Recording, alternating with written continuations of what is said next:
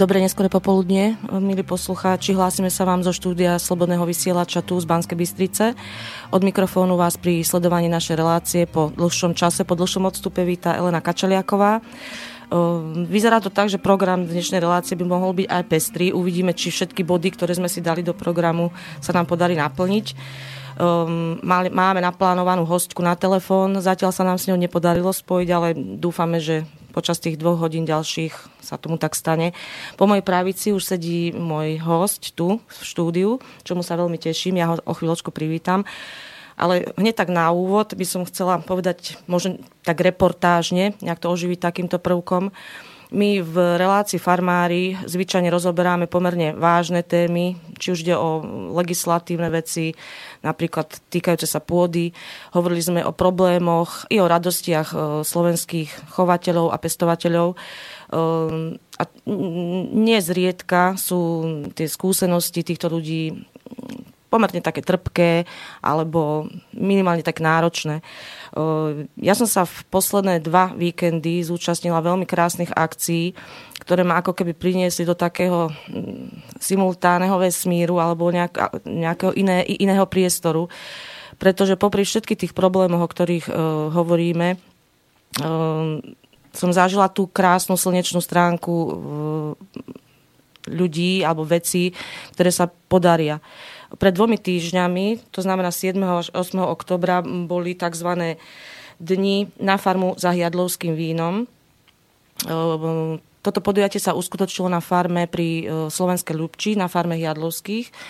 Je to už myslím, že tretí ročník tohto podujatia a musím povedať, že keďže som sa zúčastnila už viacerých, tak e, má to takú zostupnú tendenciu. No a aby som to objasnila, na farme Jadlovských e, chovajú hovedzi dobytok No a potom vlastne robia aj finálne produkty, jednak teda predávajú aj meso, ale hlavne sa zameriavajú na výrobu tzv. hiadlovského síra, ktorý sa možno už aj tu v okolí Banskej Bystrice stáva takým fenoménom. Je to teda krávsky sír typu parmazán. To znamená, že to sír, ktorý zreje, No a okrem teda toho, že tam človek si môže zakúpiť výborné domáce kvalitné produkty, tak tam stretne e, úžasných ľudí, e, rodinu, ktorá vedie túto farmu, ktorí veľmi vďačne a veľmi srdečne človeka privítajú, dajú mu ochutnať zo svojich výrobkov, porozprávajú im zaujímavé príbehy o týchto výrobkoch. No a práve počas tých dní, ktoré sa konajú takto na jeseň, e, spoja prezentáciu svojich výrobkov, to znamená hlavne tých syrov, s prezentáciou slovenských vín, teda vieme, že spojenie vína a syra mm, je také, také klasické, také obvyklé. No a ten, ten fenomén by som chcela počiarknúť, že keď sa stretnú, alebo keď s tou iniciatívou výjdu dobrí ľudia, srdeční ľudia, ktorí s láskou robia svoju prácu, tak e, ako keby na tej energetickej úrovni tam aj takýchto podobných ľudí prilákajú, privábia. No a potom sa tam človek stretne naozaj v milej spoločnosti, pri, v tónoch milej hudby, pri dobrom jedle, No a takéto niečo som teda mala možnosť zažiť pred dvomi týždňami. Naozaj veľmi príjemná akcia a na budúci rok, ak teda môžem z tohto, z tohto miesta pozvať všetkých naozaj, ktorí budú mať tú možnosť zúčastniť sa opäť ďalšieho ročníka na farme Jadlovských. A je možné, uvidíme, ako to dopadne, že niekoho z Jadlovských by sme sem zavolali aj do štúdia. No a minulý týždeň Bystričania si už zvykli, e, že na jar a na jeseň sa v areáli Strednej odbornej školy pod Bánošom koná otváranie a zatváranie e, turistickej sezóny, respektíve otváranie aj tej polnohospodárskej, pestovateľskej a chovateľskej sezóny a zatváranie. Takže túto sobotu poslednú e, sa uskutočnilo zatváranie sezóny. Pod Banošom opäť sa stretli slovenskí výrobcovia, opäť sa tam prezentovali chovatelia a opäť tam vládla veľmi príjemná atmosféra. Takže to boli také dva veľmi svetlé a príjemné momenty, ktoré sa my s touto problematikou spájajú a ktoré potvrdzujú to, že napriek tomu, že nie vždy e, títo ľudia, ktorí sa venujú chovu alebo, alebo výrobe svojich produktov, e, majú tú cestu jednoduchú, že chvála Bohu, že tie výsledky nejaké sa dostavujú a že teda aj e, verejnosť nachádza k týmto výrobcom svoju cestu. Takže to sú také dva moje postrehy z posledného obdobia. No a ja by som už veľmi rada privítala pri mikrofóne môjho dnešného hostia a je ním pán Rastislav Gendiar. Ako teda môžem v tomto úvodnom vstupe predstaviť, je to pán, ktorý sa venuje pečeniu kváskového chleba najmä a iných teda produktov. On už o sebe povie viac. Pôsobí v Lučenci, ak teda, alebo pri Lučenci, v okolí Lučenca. A aby som teda bola aj trošku subjektívna, ja jeho výrobky veľmi dobre poznám aj ako konzument a môžem len odporúčať.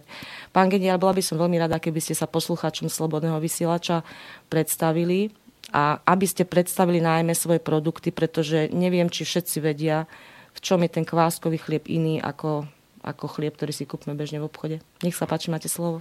Dobrý večer, prajem.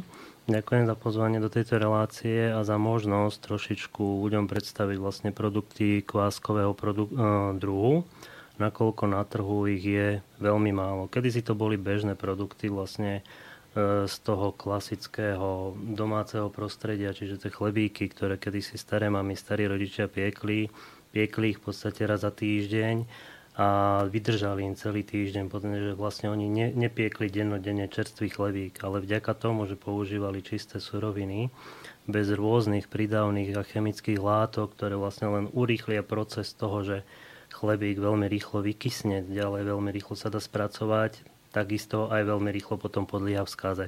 Čiže je to to, že čím ten, my ten proces umelo urýchlíme, tak zase mu aj dopomôžeme k rýchlemu koncu. Mňa k tomuto viedlo ako trošku k tej histórii kvásku, že, alebo ku chlebiku celkovo, že prečo ísť touto cestou a rozhodnú uh, vyrábať niečo takéto. Boli to najskôr také tie bežné skúsenosti, že človek si kúpil, kupoval chlebík v obchode, prišli však na trh reťazce, ktoré samozrejme aj tých kvalitných pekárov začali tlačiť do toho, že chcú toho veľmi veľa, veľmi rýchlo a za malý peniaz. Čo sa samozrejme začalo prejavovať potom aj na kvalite tých chlebíkov a už sme si prestali nachádzať v tom obchode chleby, ktorý by nám chutil a ktorý by vlastne mal tú kvalitu. A stalo sa, že človek kúpil po obede, keď išiel z práce chlieb, doniesol ho domov, bol zabalený na krajiny, všetko fajn, no ale koľkokrát ho rozbalil na druhý deň ráno, už mal nejakú tú pachuť, alebo niekedy hlavne v tých zimných mesiacoch, keď sa striedajú tie výkyvy, zima, teplo počas toho transportu, vyskladnenia a vlastne toho prenosu chlebíka, sa stalo, že aj napriek tomu, že tam používajú kopec rôznej chémie, že tie chlebiky veľmi rýchlo zaplesli a podľahli skaze. Čiže tá motivácia bola vlastne mať na stole dobrý kvalitný produkt, ako si vy predstavíte, podľa vlastnej chuti. Vlastne áno, áno, to ma viedlo k tomu, že chceme mať chlebík, ktorý jednak nám bude chutiť, jednak uh, aj dlhšie vydrží, nebudem ho musieť, ako sa povie, že každý deň piec z toho titulu, že žiaľ ako polku vyhodím sliepočkám alebo niekde inde, lebo jednoducho už nebude konzumný, nebude mať tú chuť alebo ani konzistenciu, že sa dajme tomu mnohokrát stalo, že aj ten chlebík sa začal už drolkovať, rozpadať, že v podstate bol tak použiteľný možno na nejaké ešte opekanie a následne potom ho dať do nejakej polievočky návrh ako prí, prísadu, takže to, to ma viedlo k tomu, že som hľadal Samozrejme, ako každý, dneska sú dostupné pekárničky, tak ako to bolo prvé také, že dobre urobíme si, lebo to bolo viac menej bez roboty, len človek nasype suroviny, stroj urobí všetko, už si len vyberem chlebík. Na tom chlebíku je super, že ozaj to, dá sa povedať, že takmer bez roboty všetko urobí stroj za mňa, ale trošku mi tam chýbalo to, že ten chlebík v podstate bol vždycky taký hodne buď vatový, taký mekučký, že keď sa to krájalo, že bol super, že na jednej strane áno nadýchaný, ale nemal dá sa povedať skoro žiadnu kôrku. Že ten chlebík sa musel krajať na veľmi hrubé kúsky, aby v podstate človek, keď si ho chcel niečím aj obložiť na treť, tak aby sa mu nerozpadol pod rukami. Ako chuťovo bolo všetko fajn, len tá konzistencia nebola úplne ideálna. No a potom som tak začul, že v podstate ako kedysi sa pieklo a že sa používal kvások. Ako dneska v podstate skrátený názov kvásku každý si predstaví automaticky drožde, mlieko alebo drožde vo vode rozrobíme, ono to pekne nabobtná. Vlastne nazývame to kváskom. Je to v podstate kvások, ale nie ten klasický pôvodný. A vďaka takému kvásku urobíme chlebík rýchlo, čo vlastne, či už aj koláča alebo čokoľvek iné, že ten kvások sa nám spraví za pár minút, keď to dáme do, do cesta, že spracujeme cesto, tak v podstate do pol hodinky, do 3 štvrte, keď sú ideálne podmienky, máme vypracované cesto vykysnuté a v podstate môžeme upiecť, takže ako sa povie, že za dve hodiny môžeme papať čerstvý chlebík, ale je to s droždím. A toto je vlastne ten základný technologický asi rozdiel, to pokiaľ dobre to rozumiem. To je ten základný technologický že rozdiel, to ja vlastne teraz poviem, mm. že vlastne jednak je to aj ten časový, ale aj tá skladba. Vlastne kvások, ktorý používame a využívame ho pri pečení chlebíka, ale takisto aj sladkých pečiv, ako sú záviny a ďalšie vlastne produkty z tohto portfólia tak e, používame taký kvások, ktorý sa už e, vyrábal mnoho rokov pre, dozadu, čiže píše sa, že už je to história vyše 5000 rokov, kedy vlastne tento kvások používali už egyptiania, rímania a tak ďalej na pečenie vlastne chlebíka a podobných výrobkov a je to vlastne úplne jednoduché skvasenie múky a vody. Čiže múku s vodou zriedíme, necháme to postať a tam v podstate prírodzené baktérie, ktoré sú dobré vo vzduší, spôsobia ten proces, že vlastne tam začne prebiehať tzv. ten proces kvasenia, e, pekne nám to začne počase bobtnať a následne vlastne s tým produktom, s tým základným kváskom my vieme pracovať, čiže vieme z neho vyrábať už produkty. Hlavný rozdiel je v tom, že jednak prvá tá tzv. štartovacia kultúra, kým sa vytvorí, trvá to niekoľko dní. On už keď je funkčný, že vlastne už dlhodobejšie používame, tak vtedy už e, v podstate naštartovanie toho kvásku, ako aj teraz bežne, keď pečieme v pekárni, tak to trvá, v podstate rozrobíme ho a za tých 8 hodín pri ideálnych podmienkach je kvások použiteľný a vieme ho už zadať do cesta. Ale zase následne aj ten proces, keď sa to cesto vypracuje, ako dlho išiel aj ten kvások hore, tak následne aj to cesto musí zhruba tú istú dobu kysnúť, čiže v podstate ten ďalších zhruba 8 hodín je samotné vykysnutie toho daného výrobku a produktu. A následne po tomto vykysnutí môžeme vlastne dať ten produkt, chlebík, či už je to chlebík alebo koláč alebo čokoľvek iné, dáme vypiec. To finálne vypečenie je v podstate identické s akýmkoľvek iným druhom pečenia daného produktu, len rozdiel je v tom, že vlastne tá samotná príprava je zdlhavejšia ale zase ten výsledný efekt je o to krajší, že vlastne ten produkt e, e, vieme konzumovať aj na druhý, na tretí, na štvrtý deň. Keď je správne uskladnený, tak v podstate ten chlieb alebo aj ten e, závín alebo nejaký iný výrobok skôr zoschne, ale ako te- tendenciu splesnenia má jedine v prípade veľ, veľmi vysokých vlhkostí, čiže vlastne mm. takých tých bežných nepriaznivých podmienok, ktoré nám skazia akýkoľvek ano. zdravý produkt. Takže ale hlavný rozdiel je v tom, že keď ten chlebík ochutnáme na druhý, na tretí deň, aj na štvrtý, on má stále tú istú chuť, len má trošku tvrdšiu konzistenciu, mm-hmm. lebo je to prirodzené, tá vlhkosť sa z neho odparí, ale vlastne hlavný rozdiel je v tom, že vlastne zachováva si tú vlastnosť aj tú chuť, chuťovú, hodnotu, aj výživovú hodnotu. Mm-hmm a s tým, že vlastne je to prirodzené predlženie tej trvanlivosti. Ak by som mohla do toho vstúpiť, vy ste to veľmi rýchlo, ten klások, tak také jednoducho, že to vyzerá tak na pohľad jednoducho.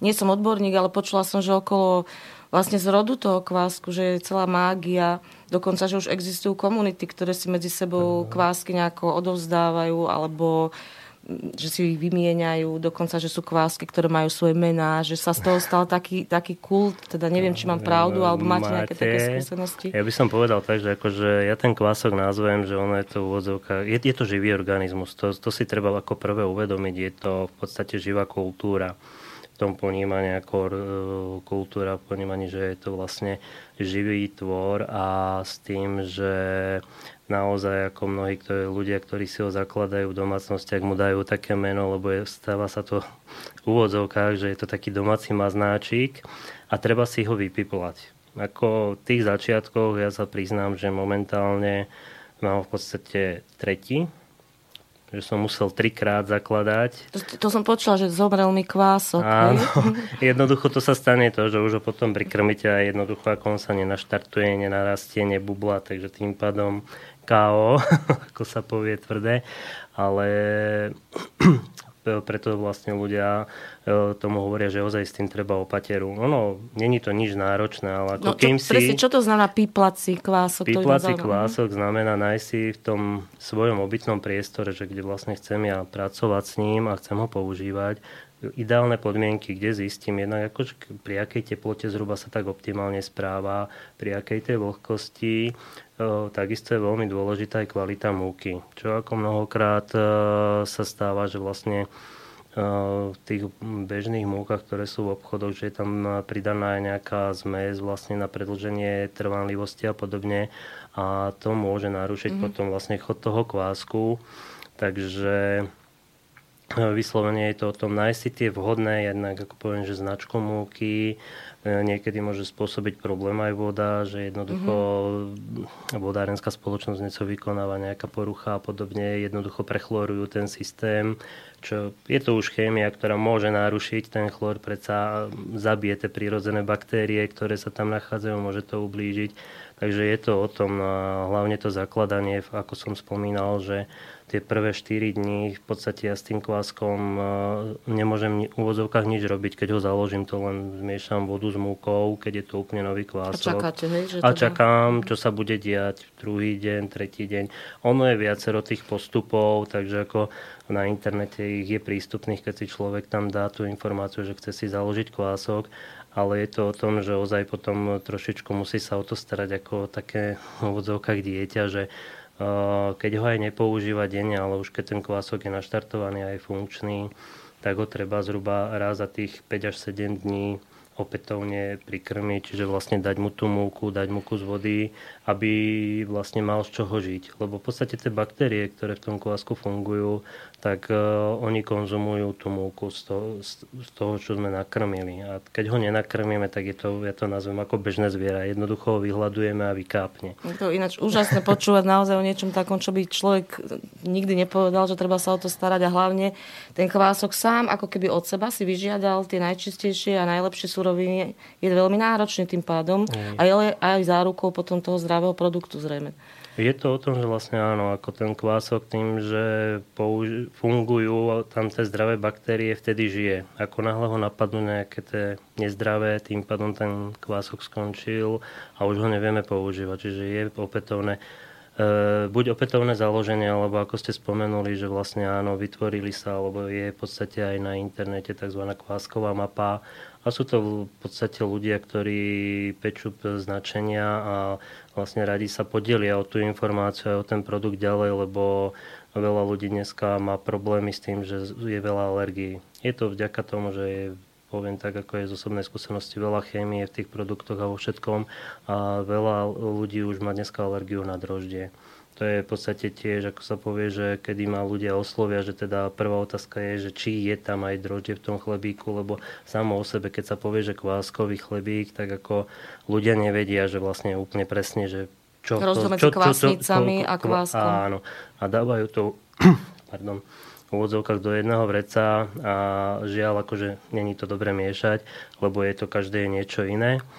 A na tej kváskovej mape, ako som už spomenul, tam je možné vlastne väčšinou tí ľudia to úvodzovkách, že bezodplatne, alebo zase za nejaké kilo múky, alebo tak, že teda, že keď už sa starajú o to, tak nechcú za to nič a mnohí len podarujú bez problémov ten kvások, aby zase niekomu mohli pomôcť, nech si doma môže upieť či už zdravý chlebík alebo nejaké to sladké pečivko a jednoducho sa trošičku posunul v tých, poviem, že domácich zručnostiach kuchynských kúsok ďalej. Čiže to je zase ďalší nejaké dielo také dobrej energie, také tej nezištnej.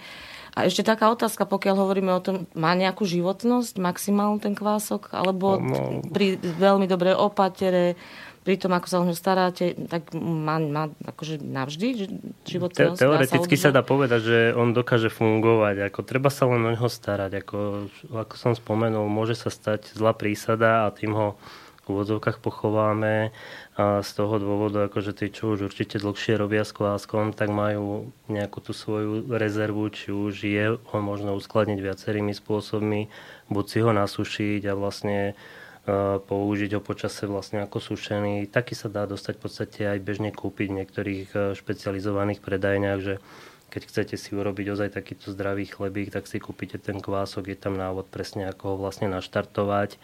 A druhá možnosť je vlastne zachovanie si pre prípad takejto situácie. Je možné ho na určitú dobu dokonca zamraziť, že dá sa použiť potom po rozmrazení a dokáže sa opätovne naštartovať Takže sú tam tie spôsoby toho uskladnenia a tá životnosť v úvodzov, úvodzovkách neobmedzená. Mm-hmm. No. Mhm. Takže jediný ten problém je, že vlastne ten kvások, keď sa zaklada úplne prvý od toho začiatku, že ho zriedím len tú vodu s múkou, tak v tých prvých dňoch a v podstate tých prvých týždňoch je kúsok taký viacej kyselkavejší. Mm-hmm. Ono to potom cítiť vlastne hlavne v tých produktoch, že majú skôr takú kyselkavejšiu, trošku viacej tú príchuť, ale zase mnohí pekári v bežných pekárniach používajú, aby ten chlebík mal kyselkavejšiu mm-hmm. chuť, že pridávajú v podstate oco do cesta. Mm-hmm. Takže zase je to také kvázi oklamanie zákazníka, že by to malo byť, ako sa povie, že zdravšie, ale používa sa to tak. Ja som ale čítala, že vlastne má blahodárny vplyv aj na organizmus vo viacerých zmysloch kváskový chlebík. Že dokáže prečisťovať organizmus, že iným spôsobom sa tie iným spôsobom vlastne sa tie živiny rozkladajú v organizme. Je, je tam vlastne vďaka tomu, že ten kvások, kváskový chlebík ako taký, je ten proces toho nakysnutia predložený, tak sa tam vlastne inak štiepia tie jednotlivé bielkoviny, v rámci toho chlebíka, takisto aj lepok sa tam inak rozkladá pri tých typoch múk a mnohokrát vlastne ľudia, ktorí majú problémy s určitými druhmi lepku, kváskové chlebíky môžu. Nehovorím, že všetci, ale sa nájdu typy, že vlastne im nerobí potom mhm. problém mm-hmm. konzumovať aj chlebík s typom múky, ktorá je, im sem tam robieva aj problémy, ale je to vďaka tomu, že vlastne dojde tam k zmene tej štruktúry toho mm-hmm. lepku vďaka tej predlženej fermentácii. Čiže aj tí ľudia, ktorí majú, niektorí, ktorí majú niektorí. problémy s lepkom, tak tá kváskový chlebík Kvásko, môže byť, pre, môže, môže ale musia to vyskúšať, ako ja mm. nehovorím, že automaticky môžu ale ako spätnú väzbu, čo mám od niektorých ľudí, ktorí mali problémy na mm-hmm. určité druhy lepku, že ho nemohli, tak v takejto forme ho mohli, ale ako... Mm-hmm. To, to mi až potom povedali, ja som im ho nedoporučoval, vyskúšali, lebo však ako poviem, že každý skúša a hľada tie možnosti, že vlastne keď chce niečo konzumovať, nejaký hlavne, typ keď produktu, má nejaké obmedzenia, tak hľada a má obmedzenia, nové. tak mhm. hľada, že čo v danej forme by mohol, či, či už je to chlieb alebo niečo iné, že v nejakej podobe skonzumovať alebo v nejakom zložení, aby mu to neublížilo. Mm-hmm. Takže e, je, je tam in, iná tá výživová hodnota s tým, že vlastne na produkty, ktoré my používam, vyrábame, tak e, používame tam v podstate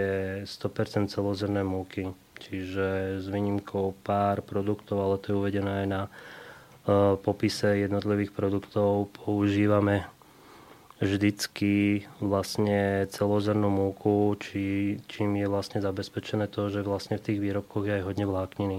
Pretože dnes je ten problém, že my konzumujeme príliš veľa hladkej múky, či už je to v pečive, chlebe alebo aj v iných typoch produktov a vlastne tá zanáša veľmi náš organizmus a od toho vznikajú dosť veľké problémy. V podstate ako si mnoho ľudí neuvedomuje, že vlastne ten tráviaci trakt je základ celého imunitného systému.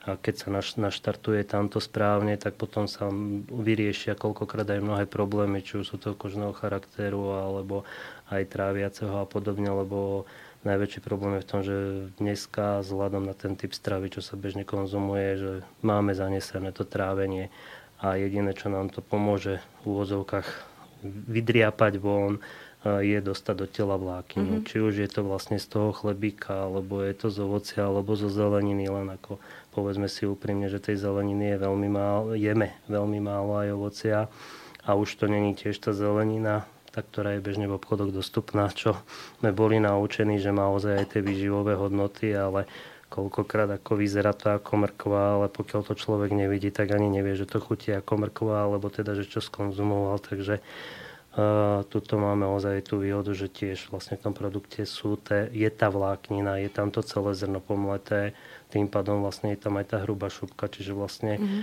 v tej šupke, čo je vlastne dôležité, že vlastne tá hlavný rozdiel, lebo to koľkokrát ľudia nevedia, že rozdiel medzi tým gro tých vitamínov a minerálnych látok je práve obsiahnuté v tých šopkách tých obilnín. Vlastne to, čo sa vymelie už z toho vnútra, tak má minimálnu tú výživovú hodnotu, je tam minimum tých minerálnych látok, ktoré sú obsiahnuté v tom obili ako takom v celku. Takže z toho dôvodu je veľmi dobré, že vlastne je tam tá vláknina kompletne obsiahnutá a tým pádom dostávame do toho tela viacej živiny. Lebo ako náhle už použijeme, to poviem, že uh, z akéhokoľvek typu ovocia, keď niečo vytrhneme alebo z niečoho, tak ako už to není ten celok, ktorý potrebujeme dostať do tela, ale už len dostaneme nejaký útržok a už to plní len tú čiastkovú funkciu. No, asi nám treba trošku aj osvety, pretože mnohí ľudia sa vôbec nad tým nezamýšľajú, napríklad nad takými vecami, ktoré ste teraz spomenuli.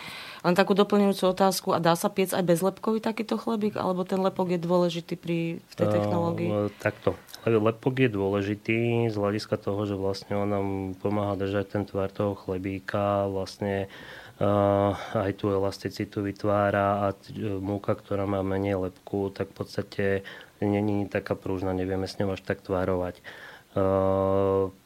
Chystáme sa my tiež do toho pustiť časom, že vlastne budeme robiť aj bezlepkový chlebík takéhoto charakteru. Len je potrebné na to používať vlastne múky, ktoré neobsahujú lepok, čiže to sú vlastne obilnenie ako rýža, pohánka, tie sú také základné, najčastejšie a chuťovo nám také, poviem, že najbližšie, že ktoré vieme najjednoduchšie konzumovať.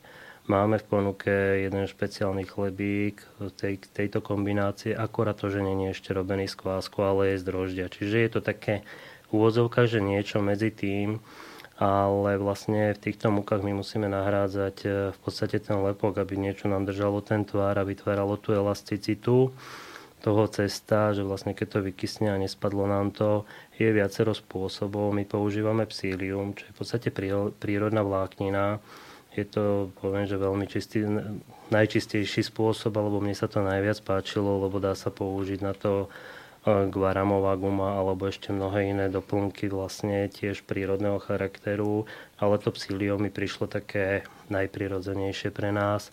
A ten chlebík, čo poviem, že keď som ho prvýkrát skúšal, ma veľmi prekvapil tým, že napriek tomu, že bol drožďový, ale môže to byť aj tým, že tam nebol ten lepok, vlastne nebol aj tam určité tie látky obsiahnuté, tak ako aj na ten tretí, štvrtý deň ešte mal veľmi príjemnú konzistenciu, že vlastne bol bez problémov jedli a navyše nemal v sebe obsiahnuté ani pachute že toho droždia, mm-hmm. že pri tých bežných chlebíkoch alebo aj pečivách, keď robím, Takže keď sa použije droždie a je tam pšeničná múka alebo aj špaldová, už zvykne na ten druhý, tretí deň začať vyrážať tá vôňa toho droždia, že cítiť tam tú mm-hmm. chuť, ale pri tomto ma to príjemne prekvapilo, ako tam to nebolo. No, veľmi zaujímavé veci sa tu dozvedáme. Prvú polhodinku máme za sebou, tak ja by som navrhovala pesničku, ale ešte pred pesničkou by som chcela vyzvať poslucháčov, ak ich táto téma zaujala, ak by chceli pánovi Gendiarovi položiť nejakú otázku, pokiaľ ide o technológiu, pokiaľ ide o ďalšie výhody chlebíka kváskového, tak aby sa nám ozvali sem do bansko bystrického štúdia na známe telefónne číslo 048 381 0101 alebo aby nám napísali na známu adresu studiozavináč.slobodnyvysielac.sk alebo na špeciálnu našu adresu reparát.sv zavináč gmail.com Nech sa páči,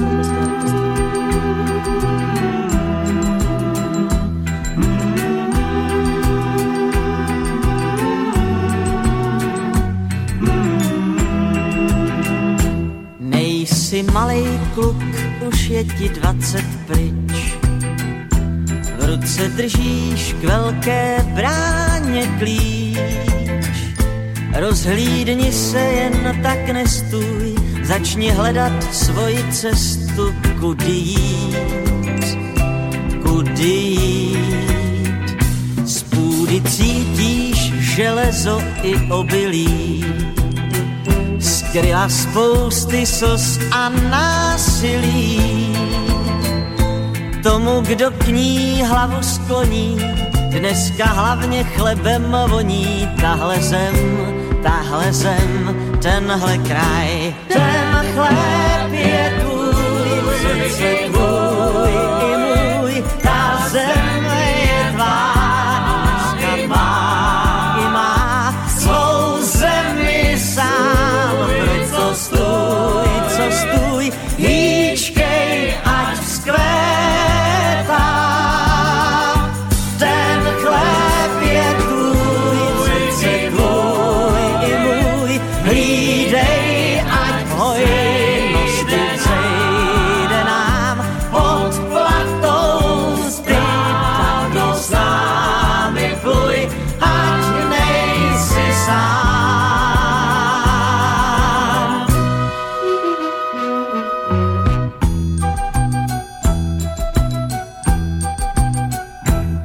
Dodnes oči světa hledí právě sem.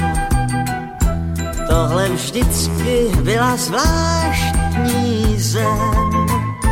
Nikdy nebývala smutná, i když chléb tu hostce chutnal, teď je tvůj tenhle kraj.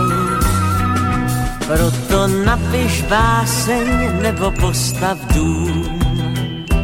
Lidem kolem sebe dej svůj um.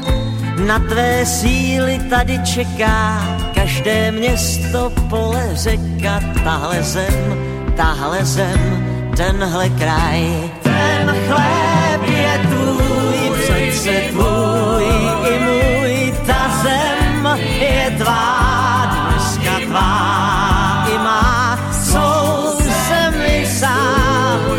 proto stůj, co stůj, hýčkej, ať vzkvétá.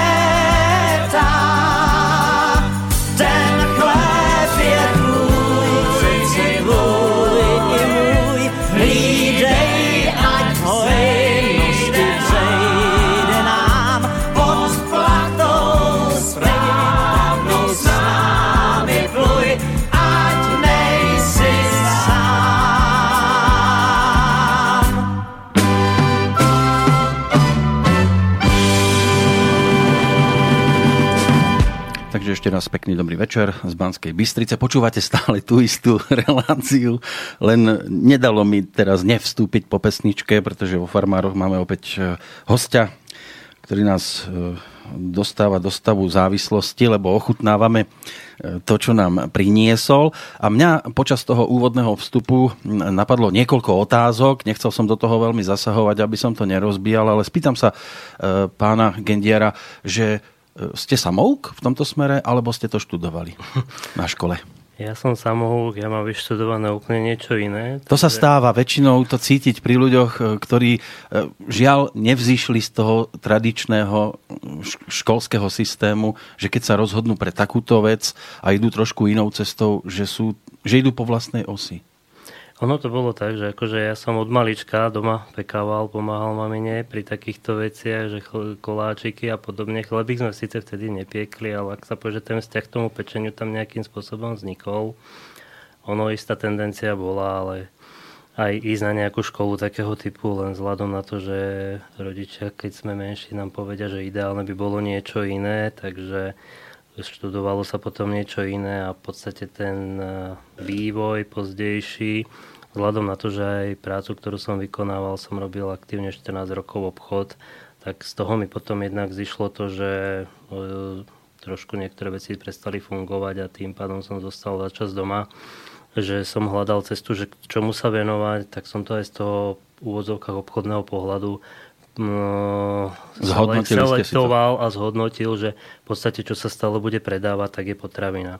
Uh-huh. A s tým, že vlastne potravina, ale nie je taká, poviem, že úplne bežná, keď som sa už chcel v dnešnej dobe s niečím presadiť, tak to muselo byť niečo trošičku iné, nie to, čo už robí x pekárni alebo x výrobcov. Tak eh, z toho titulu vlastne zišlo, že musíme vynísť nejakým produktom, ktorý je iný, a bude niečím iný a takisto bude z nejakého titulu žiadaný. A z toho nám vyšlo to, že vlastne ako som už aj v úvode spomínal, že ako som sa aj k tomu dostala ku chlebíkom a ku kvásku, že vlastne to, čo je momentálne dostupné na trhu, je už len vyslovene mnohokrát na úkor biznisu a koľkokrát teraz už keď sa aj pozrieme v tých obchodoch, v podstate všetko sú, väčši, väčšina produktov už začína byť iba dopek, čiže sú to mrazené polotovary a žiaľ ten mrazený polotovar, keď sa upečie, tak je chutný, je super, ale iba tie 2-3 hodinky po vypečení. Už po dlhšom mm. čas, čase on sa stáva v podstate taký žuvačkový a je to už v úvodzovkách nekonzumné, nechutné, takže to asi ste vyskúšali aj vy, takže z toho titulu to tak nejak zišlo, no a samozrejme, keď sme to chceli posunúť na tú úroveň vlastne trošku profesionálnejšiu, bolo potrebné urobiť si do vzdelanie, aj keď niektoré tie naše legislatívne veci sú trošku tak pritiahnuté za vlasy, si to povedzme rovno. Usmievate sa nad tým. už, už sa usmievame nad tým. Zatiaľ to si necháme, lebo to ale... ešte, ale ešte ostaneme v tom, to, v tom pozitívnom duchu, že teda stretol sa efekt toho, čo ste radi robili, vaše skúsenosti obchodné. A vy, a spätná väzba, ja poviem tak, že sa to najskôr skúšalo, samozrejme, ak sa povie, že rodina, známi A, a, tak začali ďalej. ste, takto položím otázku, stavať na holej lúke, alebo ste sa k nejakej pekárničke dostali? Začali sme najskôr tak, ak sa povie, že najskôr si musíme nejakým spôsobom otestovať, či je to života schopné. Áno, takže doma. Vlast, takže doma, za čo musím poďakovať svokre a partnerke, že mi to tolerovali dosť dlhú dobu, kým sme vlastne boli v takej tej testovacej fáze a skúšobnej, že teda, že či ozaj to bude života schopné. A keď prichádzali tie spätné referencie od zákazníkov, alebo teda od tých mojich známych a ľudí, ktorí sa už postupne teraz stali aj zákazníkmi, že vlastne áno, je to dobré, je to niečo iné a je to ozaj chutné a vedeli to oni posúvať ďalej a keď oslovili tí ľudia už povie, že cudzí človek ma oslovil, že niekto mu povedal, že jedol taký a taký chlebík, či by sa mu dal upiec, tak to človeka tak ako namotivovalo, že áno, tak poďme do toho. No. Áno, zvyknú byť známy taký, že aby, aby mal chlapec radosť, tak mu povieme, že je to dobré, ale keď už príde niekto cudzí, koho nepoznáte a pochváli to, tak tam asi človek tak získa taký života budič. Tak určite, lebo ako určite, že sú, sú, ako ste aj vypovedali, že sú známi takí, ktorí len aby, ak sa povie, že dobré, je to dobré, aj keď to není dobré. Lebo ale sú zvyknutí na to klasické. Na to klasické a uh, tak, tak to len povedia, ale sú takí, že ktorí ako úprimne povedia, ako a boli a tí ma posúvali zase ďalej, že povedali, ale ešte niečo tomu chýba, ešte by to bolo chcelo niečo doladiť alebo niečo tam pridať, aby to bolo ešte trošičku iné, trošku lepšie, takže a ono v podstate sa to stále niektoré veci vyvíjajú a vylepšujú, lebo ako sa zistí, že áno, že a niekedy poviem tak, ako je, že jeden typ chlebíka vznikol v úvodzovkách omyl, omylom, ale, ale je to chlebík, Ale ktorý sa, hej. sa ujal, áno, ako pripravoval som chleby a nejako som si nevšimol, som pomiešal dve múky, ktoré v danom okamihu neboli na pláne a vznikol z toho úvodzovka, že nepodárok, ale hovorím tak, no dobre, A mnoho ho. vzniklo A takto omylom do, do, toho, áno, a do toho pani zavolá, nemáte jeden chlebík naviac? A reku mám, ale je to taký, ktorý bežne není v ponuke, je to taký nepodárok. Nevadí, len hlavne, že je kváskový. No ale na rozbeh potrebuje človek aj nejaký tým ľudí. Hľadalo sa ľahko alebo ťažko? No, A zalovili ste medzi tými, ktorí to vyštudovali, alebo tiež samoukou? Nie, ono je to tak, že v podstate uh, ja som sám momentálne uh, s tým, že teraz sa už začínajú hľadať, ako sa podarilo všetko to legislatívne. Ja poviem tak, že uh, ja len v kocke to tak zhrniem, aby sme sa veľmi tu nezaťažovali našou byrokraciou, ale ako sa povie, že ono dneska je najväčší problém v tom, že poprvé musíte mať na to papier, bez ohľadu na to, že idete viac menej so svojou kožou na trh, že ako sa povie, že keď ja predám zlý produkt, tak vlastne tým som skončil, keď to nebude ľuďom chutiť, ale ako to beriem. Druhý problém bol v tom, že vlastne všade dostanete na daných inštitúciách čiastkovú informáciu a vlastne si, si nás takto pingpongujú potom ďalej, čo jednak stojí kopec času, kopec vlastne námahy a úsilia všetko dať dokopy a navyše aj kopec peniazy, lebo každý jeden jedno potvrdenie, každá jedna nejaká správa a podobne. Musel to vydať niekto s nejakou pečiatkou a zapýtal si na to za to svoje peniaze a navyše potom ešte je treba na to nejaký kapitál e, zabezpečiť, čo teda není jednoduchá Tak máte záležitosť. svokru, no. nie, nie. Našťastie sa našiel, poviem tak, ako je, lebo cez banku by to bolo ťažko, keď prídete tam v úvodzovkách ako ešte ani nie z oboru a chceli by ste niečo také. Človek, ktorý jednak poznal, spoznal ma vďaka vlastne chlebíkom, jednak je sám konzumentom a je nadšencom aj zdravej stravy a mal tú možnosť, že dokázal vlastne a chcel podporiť takýto projekt, takže vlastne vďaka nemu sa nám podarilo uh, vybudovať pekáreň, ktorá sa úspešne vlastne v septembri spustila po dlhých Super. peripetiách, čo poviem, že vyše roka nám trvalo vybavenia všetkých možných papierov a potvrdení a povolení, lebo ako... To aj kvások musel uhynúť už. Už niekoľko. Nie? Ten, fungoval našťastie. Ten našťastie nepotrebuje na fungovanie papiere. Veď tak, to. tak, takže ako to sa to podarilo a práve teraz už prichádzame do tej fázy, že vlastne budeme pomaly zač- tvoriť ten tým. Ale ja poviem tak, že ono, vy ste zapýtali, že či vlastne vyštudovaných, nevyštudovaných. E, Pre túto prácu je potrebné, aby mal človek hlavne to nadšenie a chuť. Vieme o tom svoje aj tu. Lebo je to, ja to poviem, ako aj ten kvások je živý produkt, ten chlebík je sám o sebe v podstate živý produkt. A keď to niekto bude vykonávať a vyrábať len mechanicky, lebo to musím vyrobiť, ano. tak v podstate ono to aj na tom produkte bude cítiť, že vlastne je to len ako jeden kus z mnohých, ktorý sme dneska museli vyrobiť, takže... To, toto je presne aj produkt, aj kategória ľudí, ako som tých jadlovských spomínala, že tam to jednoducho cítiť u nich v tom síre, u tých vinárov v tom vínku a je to aj o, o tom, ako o tom rozprávajú. Preto je to aj veľmi zaujímavé počúvať, lebo nie je to ako jedím do samoobsluhy, nahádžem do košíka nejaké anonimné predmety. Keď si idem kúpiť od vás ten chlebík alebo od jadlovských sír, tak skrátka vidím tam toho človeka a vidím, s akým pocitom mi to predáva. Hej, že viem, že ten vzťah sa tam niekde už prejaví. Ja teda, ak môžem vstúpiť, tak ano. Eh, mne sa napríklad veľmi páčilo, veľmi som to ocenila, keď sme teda od vás ešte kupovali tie záviny tak e, pán Gendiar vždy... Aj záviny robia? Áno. Výborné. Lebo tento koláč je dobrý, je to sa ťažko do toho... Ináč Peťo to tak strieda, trošku mikrofón a trošku koláčik.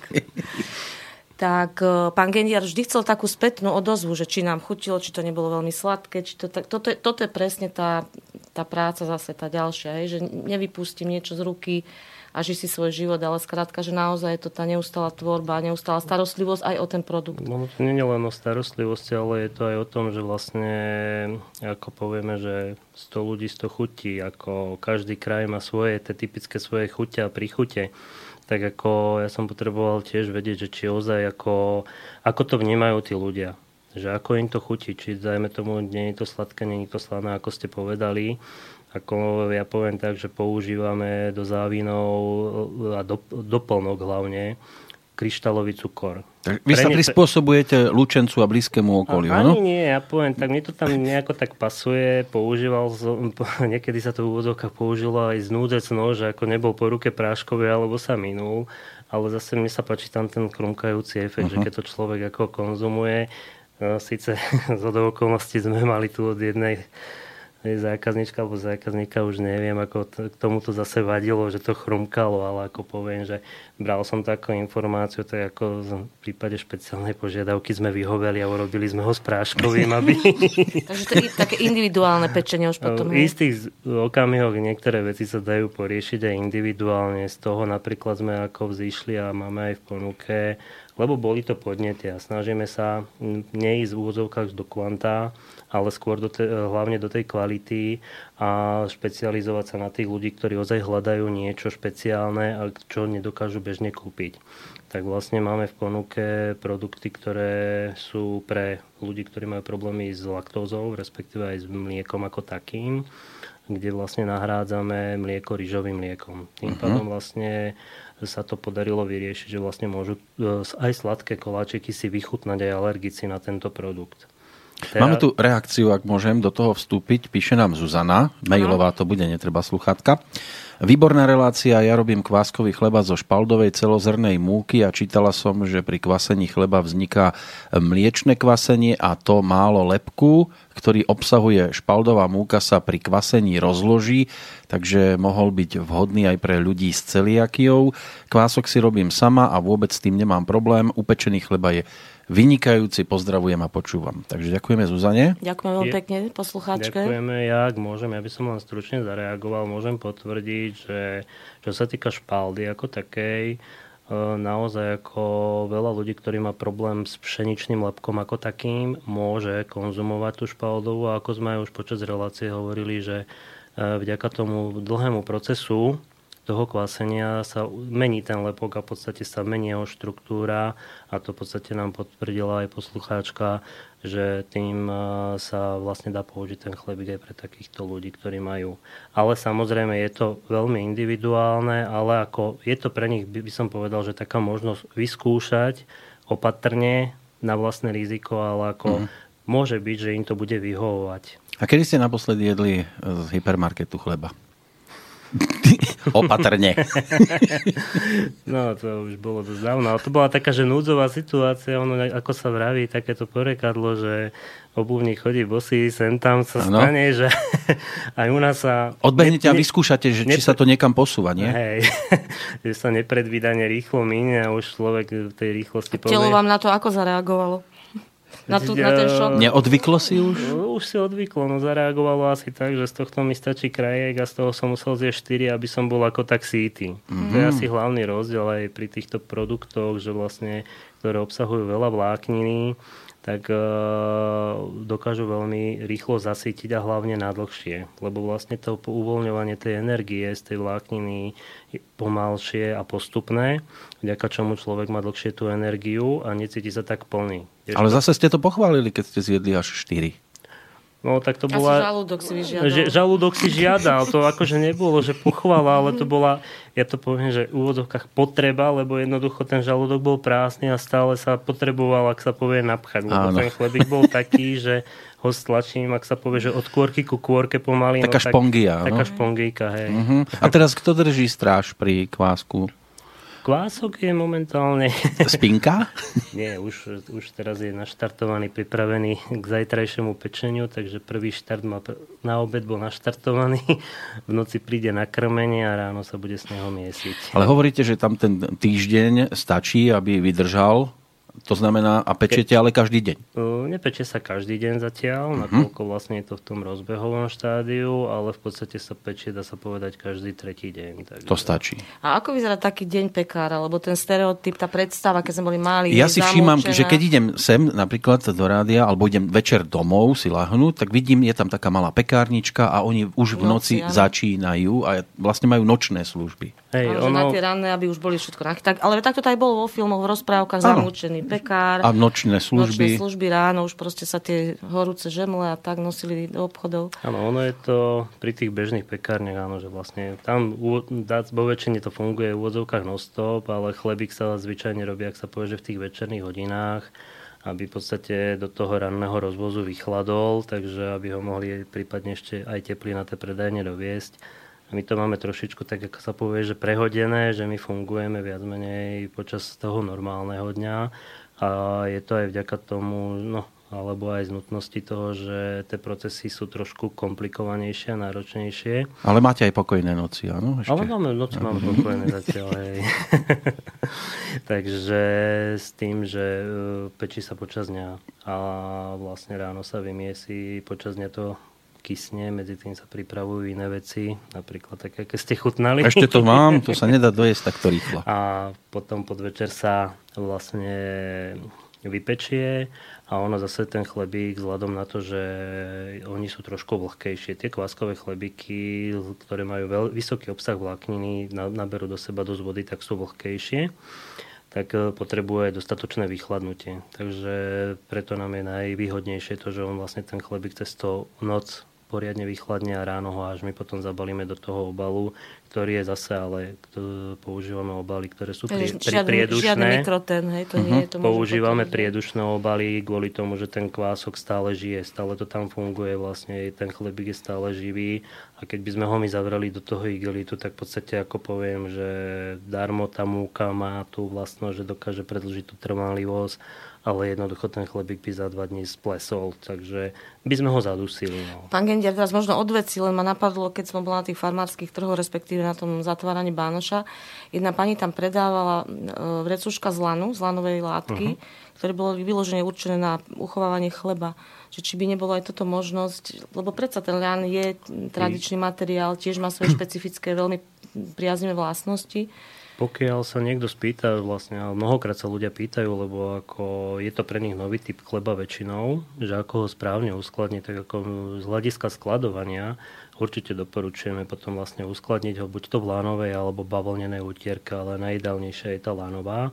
Len žiaľ, akože není ich už na trhu momentálne veľmi dostať, ale dajú sa zase Máme aj my informáciu, aj poznáme jedného výrobcu z nášho regiónu, ktorý sa práve vďaka týmto chlebikom pustil aj do tohto, že začali vyrábať vlastne takéto lánové vrecká. To je úžasné, že sa spustilo zase niečo popri tom, to je skvelé. Že vlastne ako dostali myšlienku, že ako to správne skladovať, zaoberajú sa výrobou aj iných vý, výrobkov vlastne z, z lanového materiálu a s tým, že vlastne ten chlebík je najideálnejšie uchovať, lebo jednak drží si tam určitú mikroklímu a jednak môže stále dýchať.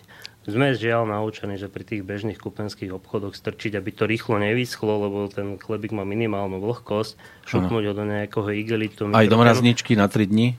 Aj do mraznička, ako zase, čo sa týka mrazenia, to není problém, lebo veľa ľudí je takých, že buď sú sám, ale jednoducho nezie celý ten bochník naraz, alebo ako jednoducho sa bojí, že sa mu skazí, tak si ho nakrája. Ako není problém ten chlebík, ako si zachováva tie vlastnosti. Určite, ako sa povie, že čerstvý je čerstvý z mrazničky je z mrazničky, ale tomu chlebíku to neublíži. Pri...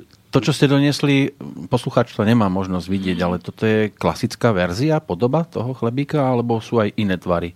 Toto je klasická, ja poviem tak, že v niektorých úvodzovkách názvu tehličkový. Uh-huh.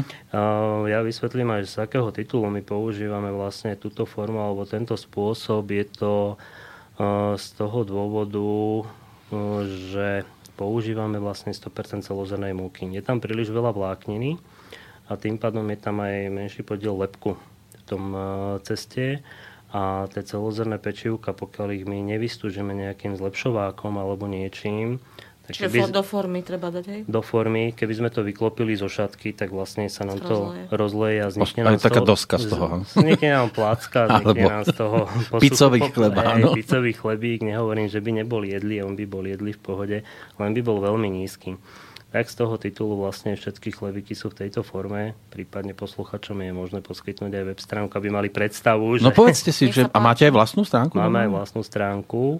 A s adresou? www.pekárenklások Spolu. Spolu. Pekárenklások pekárenklások.sk uh-huh. Tam máte predstavené tie produkty, tam sú tam tie pr- produkty jednak aj zobrazené, sú tam aj s popisom, čiže je tam aj kompletné zloženie a už som sa dostal, daných produktov a tam vlastne v prípade aj otázok nás môžu ľudia kontaktovať, je tam aj Áno. telefonické Aj k čomu kontakt. je to dobre použiť, lebo tam je nejaká kávička na obrázku. ja som sa ešte chcela opýtať, ste obchodník, to znamená, že určite aj tie marketingové veci zvládate inak ako človek bez týchto skúseností, že akým spôsobom ste začali vyhľadávať tých zákazníkov, teda určite to bolo najskôr cez tých známych uh-huh. a že ako sa vám, či sa vám to teda darí rozširovať tú základňu, do akej miery si to viete predstaviť vôbec, do, či máte predstavu tej kapacite? O, tam sú dve, dve kapacity. Prvá je kapacita nášho priestoru, že vlastne sme limitovaní a neradi by sme nejako extrémne išli, že na úkor toho, že a teraz sa nám podarí niečo veľké. No, nebudete lúky za, zastaviť, nezastaviť, áno, nie, že nie, nejaké továrenské ale haly. Akože, ale, ale nechceme ísť na úkor, ak sa povie, že budeme vyrábať veľa, má, má to má sa odzrkadliť na kvalite, radšej robíme menej a nech si ľudia, ak sa povie, že zvyknú na to, že dobre, že musím si na čas obiť na ten chlebík, aby som ho isto mal v daný deň. A s tým, že z hľadiska toho obchodu, ja poviem tak, že som tak zdravo trošku drží v, tý, v tomto smere, a ja nemám problém a ja poviem, že jedlo sa jedine predáva najideálnejšie tým, že ho dáte ochutnať. Keď chcete niekomu vysvetliť rozdiel, ja darmo som skúsil tak, akože, tak ako človek vyskúšal, a robím nejaký domáci chlebík a áno, dobre, však aj ja si doma urobím v pekárničke, není problém. Takže zobrať, a to som aj robil, že zoberiem aj teraz koľkokrát, keď idem a vlastne ak sa povie, že chcem sa niekde sprezentovať, tak zoberiem na ochutnávku a dám tomu človeku skús, povedz mi tvoj názor, čo na to ja, že, Takže nie je to o tom, že sa postavíte niekde na námestie nie, nie, nie. Možno si ďalší zákazník. No, to, to, toto je dobré, len do Lučenca ďaleko. A tak vozíme aj do Bystrice. Áno, no. není, není problém. Máme už Čiže funguje tu. to tak, že ľudia si u vás objednávajú, hej, chlebík? Funguje, fungovalo to tak, aj to ešte funguje. V rámci Lučenca robíme zatiaľ, ale to je v podstate už len otázka času, že dokedy, kým nevyriešime ako nejaké pevné miesto, že kde sa bude vlastne dať e, daný chlebík aj dané produkty vyzdvihnúť v daný deň. A s tým, že vlastne v Banskej Bystrici sú dve predajne. Neviem, či môžem, či aby to... Na stránke do, nájdú informácie. Áno, na stránke sú informácie. Ale v tejto súvislosti ja si dovolím otázku, lebo máme určité informácie aj z iných miest, hlavne takých, e, povedzme, že e, no, poviem priamo, sú tu pivárne, malé pivárne, tak ako vy ste malá pekáreň, ale oni majú problém, lebo veľké spoločnosti v podstate zabrali ten trh a oni sa tam majú problém dostať. Že vy ako malý pekárik prichádzate a teraz veľká pekáreň, nevytláča vás to, vpúšťajú vás alebo... Poviem tak, že z toho titulu sme išli do toho, že musíme vyrábať niečo odlišné. Lebo keď sme išli tou cestou, že chceme vyrábať štandardný drožďový chlieb, tak ako v tom prípade, ako by to bolo veľmi náročné za prvé, prevalcovať existujúcich alebo cez nich sa pretlačiť. A za druhé, ako ste spomenuli, že ozaj, že momentálne, a to nie len na Slovensku, ale aj všade vznikajú veľké kooperáty nemenovaných spoločností, ktoré fungujú aj na Slovensku a v Čechách a sú prepojené a ľudia odtiaľ len sami povedia, že v podstate viacej vozia späť ako v podstate sa ano. predá. Uh, takže, a oni sa snažia týchto menších uh, vlastne zlikvidovať. Ale vďaka tomu, že nerobíme to, čo by oni mohli robiť. Zrejme aj ten váš produkt nie je zaujímavý pre nich, keďže tá No, že či oni tiež nad tým nie, nie, nie, nerozmýšľajú, že a viete čo, toto asi náš e, zákazník by asi nekupoval, tak nevyhovárajú sa? Ale to, aj ten postup asi je pre nich taký ten, pomalý. Ten postup je inakšie, ako my keď oslovujeme predajcov, alebo teda vlastne, že ten miesto, že kde chceme to posunúť ďalej, tak sú to zase špecializované predajne ktoré sa zaoberajú uh-huh. vlastne zdravými produktami z toho titulu, že áno, keby sme s tým prišli do bežného obchodíku, tak ako povedia, no jednak cena by im nevyhovovala, lebo by povedali, to je príliš drahé.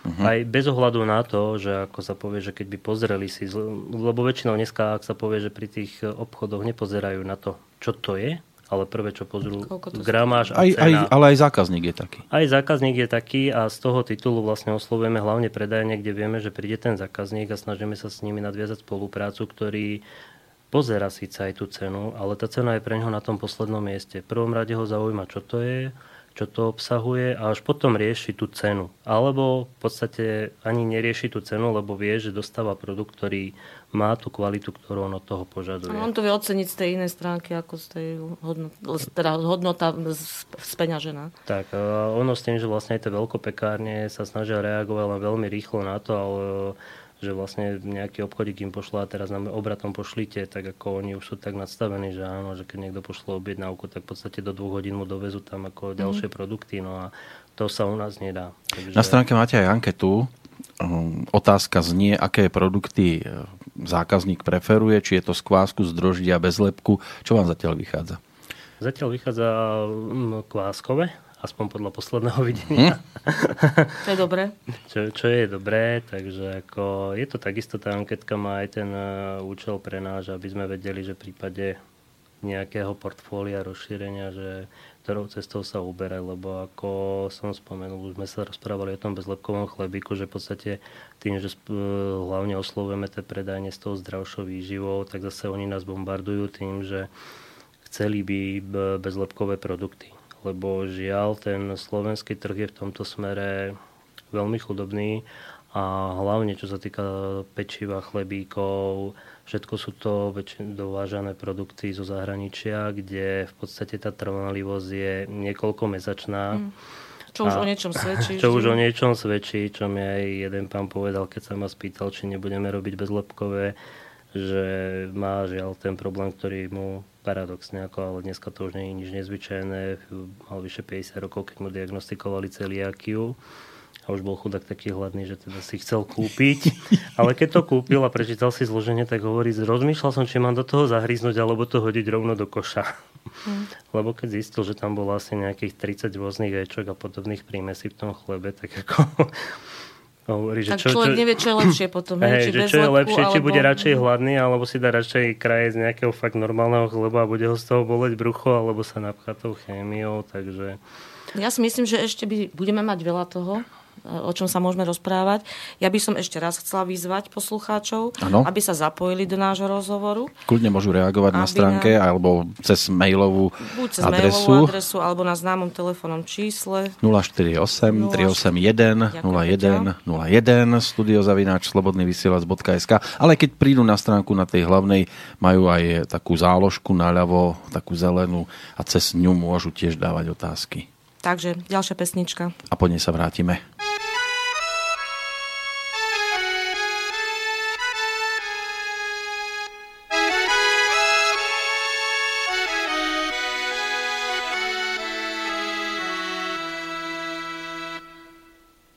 Jsem chlapec vyrostlý ve skromných poměrech. Podlaha hliněná, na střeše plech a mech Jediný zimník půjčoval táta mámě a pak se přešil jednoho dne i na mě. Bohaté haničce ze třetí lavice, smažený řízek jsem záviděl nejvíce. Žaludek zpíval a já snil o tom, že by osud mi dopřál ten řízek mezi chleby.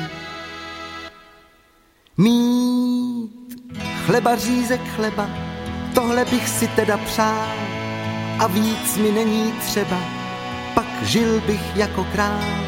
Mít chleba řízek chleba, tohle bych si teda přál a víc mi není třeba, pak žil bych jako král.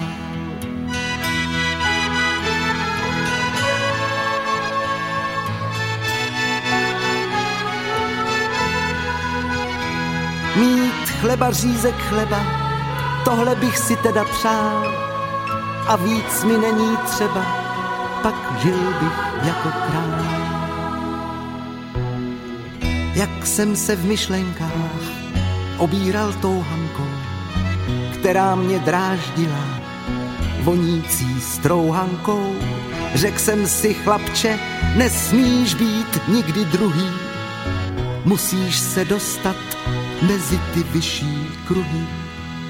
Dneska jsem, přátelé, natolik zámožný, že mi to kolikrát připadá nemožný. Kam jsem se vrtnul, šla se mnou šťastná hvězda. Že bych byl šťastný, to se mi teda nezdá. Mám řízek, chleba řízek, je to porce ukrutná. Jsem blahobytu blízek, tak proč mi nechutná? Mám řízek, chleba řízek, je to porce ukrutná. Jsem blahobytu blízek, tak proč mi nechutná?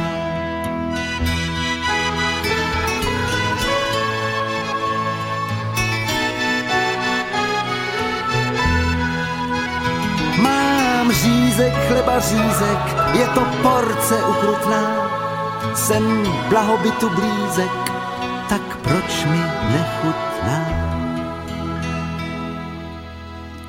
V prípade Jaroslava Uhlířa je to o chlebíku, ktorý potrebuje medzi seba aj rezeň. Neviem, vidím teraz na ten váš chlebík, ktorý ste sem doniesli, tam by sa nejaký veľký rezeň veľmi nezmestil, keby sme to nakrájali. Robíte aj väčšie ver- No, verzie? to, toto je menší chlebík, vzhľadom k tomu, že vlastne bol dopyt od ľudí, že keď sú sami, alebo že sú aj len dvaja a v podstate sa aj stravujú, dajme tomu v práci, obedy a tak ďalej, že vlastne ten jeden chlebík im je veľa a Ale je to aj pre tých, ktorí sa nepotrebujú nejak veľmi prejedať, tak taký drobnejší. A keďže je taký hutnejší, je sítejší, tak v podstate ako stačí. No. Áno, ale väčšia verzia by sa dala tiež urobiť. O, robí sa. Toto je Robí sa. menšia a robí Alebo sa si to pozdĺžne budem krájať.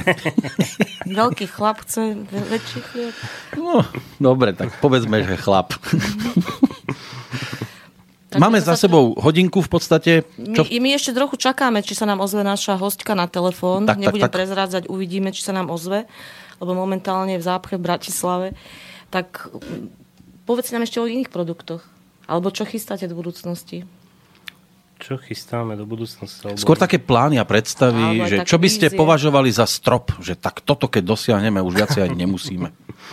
Ono je to ťažko povedať, lebo ono sa to dá, ak sa povie, že povedať si nejakú tú predstavu, že či už, ak sa povie, že tu je v úvodzovkách, nazveme to, že ekonomickú spokojnosť, alebo teda aj tú produktovú, z hľadiska toho, že každý, keď s niečím začne, tak ako je rád, keď môže, ako sa povie, že expandovať a rozširovať sa, tak ako vzhľadom k tomu, že aj my máme priestor, kde ešte je určitý priestor voľný, nachádzame sa v budove, kde v podstate využívame určitú časť a druhá je momentálne nevyužitá, ale vlastne to smeruje k tomu, ako sme sa už aj v predošlom rozhovore bavili, že ľudia po nás pýtajú tie bezlepkové produkty. Uh-huh.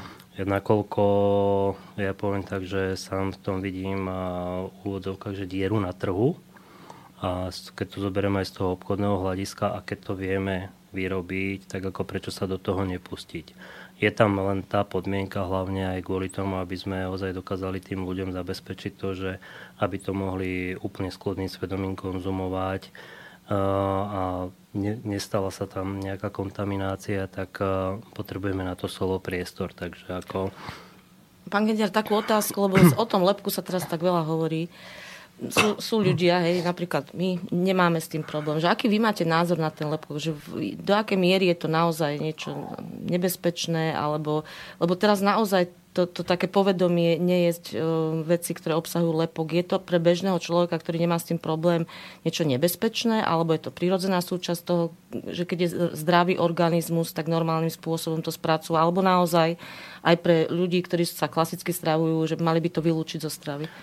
Ja poviem tak, že v prvom rade, že nie som vzdelaný ako, alebo vyštudovaný v tomto smere z hľadiska potravinárskeho alebo lekárskeho, aby som to nejako špecifikoval, ale ja to poviem, že z hľadiska takého toho normálneho, bežného ľudského usúdenia e, to, čo mne neuškodí, e, tak prečo by som to nemal konzumovať. Ale samozrejme platí jedno dôležité, že všetko treba s mierou.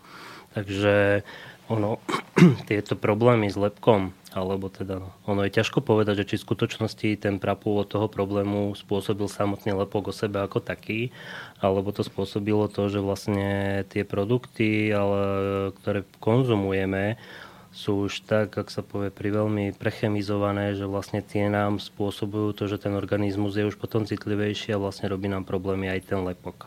Alebo vlastne rôzne typy úplne bežných e, potravín, ktoré sa konzumujú, či už sú to mnohokrát e, paradajky, marhule a bežné ovocie, že vlastne veľa ľudí má na ne alergiu a ono mnohokrát sa stane, že ono tam není alergia ani na to ovocie ako také samé, ale vlastne vyvolajú to už tie niektoré pridružené produkty, alebo teda hm, ako by som to povedal, tie prostriedky, ktoré sa používajú pri ošetrovaní a vlastne dopestovaní toho daného produktu.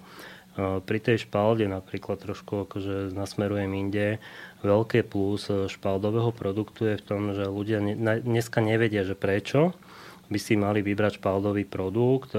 Je to z toho titulu, že špalda ako jediná obilnina momentálne, ktorá sa pestuje a vlastne aj používa, zrnko je skryté vlastne v dvoch v podstate obaloch vďaka čomu vlastne je špalda oveľa menej nachylná na rôzne choroby a nemusí sa toľko ani striekať a ošetrovať rôznymi pesticídmi. A ďalšie plus je to, že vlastne nebola ona prešlachtená nejakým spôsobom upravená na to, aby vlastne sa s nej dosahovali extrémne výnosy. Je to síce na úkor toho, že vlastne tie špaldové produkty, ale aj tá špaldová múka je drahšia, lebo vlastne tá výnosnosť u tých hospodárov je nižšia ale zase sa to odzrkadlí v tom, že vlastne ten eh, finálny produkt je oveľa zdravší, lebo není tam viac menej potrebné, alebo teda minimálne je tam potrebné nejaké chemické ošetrenie. Vo väčšine prípadov, a čo už dneska v podstate sa snažia všetci pestovať eh, v tých regiónoch, kde je to možno aj v biokvalite. Tam to jednak nesmú, ale to bio, aby som... Ja to, Áno, to ja, ja to poviem vždy s rezervou, lebo Pozrite si, kto môže dostať biocertifikát a potom zistíte, že ešte môže použiť to stále aj taký pesticíd a iný no, taký a pesticíd. sa ani o čistote životného prostredia. A že... ďalšia vec je, že ktorej lokalite je to pestované, aká fabrika je tam ďalej, ďalej od pola ano. a podobne. Takže to všetko tam zohrá svoju úlohu ale v tomto prípade poviem len to, ako som na, na úvod toho povedal, že ten základný rozdiel je v tom, že vlastne má tú dvojitú ochranu. A vy už máte svojich takých dodávateľov, lebo predpokladám, že teda musíte, he, že keďže kvások je náročný, ako sme si povedali, mať prvotriedne tie veci v istej kvalite. Našli ste na našom trhu domáce produkty, z ktorých potom tečiete? Snažíme sa, pokiaľ je to možné, ako sa povie, že používať od našich výrobcov. Žiaľ, nie všetko je možné, lebo poviem, že špalda sa na Slovensku začala trošku viacej pestovať len v posledných rokoch a s tým, že vlastne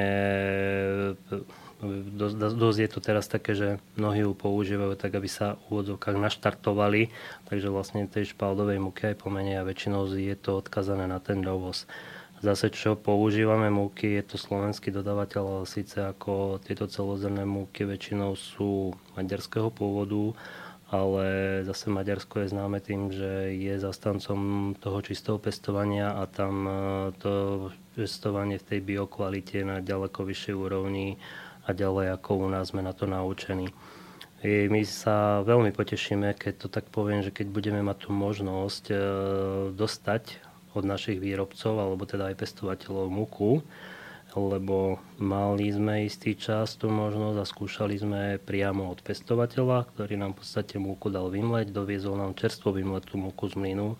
Ten chlebík má úplne inú kvalitu, jednak chuťovú, jednak aj výživovú, lebo vlastne sú tam zachované, najviac je potom vymletí, ono postupne sa znižujú tie hodnoty tých vitamínov a minerálov v tých múkach Takže chceli by sme to postupne dostať do tej úrovne, že mať takéhoto dodávateľa. Obalovú techniku, tam ste už nejaký pohyb e, vlastne naštartovali, hej, že už možno aj niečo z lanového, z lanového plátna sa bude robiť, tak možno naštartujete aj Možno aj toto, e, tu je jediný problém a znovu stroskotávame v úvodzovkách na slovenskej legislatíve, že v podstate máme tu možnosť aj dneska ale nemôžeme to, tú múku žiaľ v tomto okamihu ešte použiť, lebo musia nám vydať e, pestovatelia, respektíve spracovateľ múky, čo je mlín, e, potvrdenie o potravinovej nezávadnosti, čo je zase po ich stránkach finančne určite nejakým spôsobom náročné, lebo to zase obsahuje nejaké to legislatívne kroky a tak ďalej, že musia nejaké testy a podobne urobiť. Ja, ja sa v tom nevyznám, priznám sa, ale viem, že ako je tam určite, ako sme aj my všetko museli absolvovať, takže na základe niečoho to a. oni môžu vydať.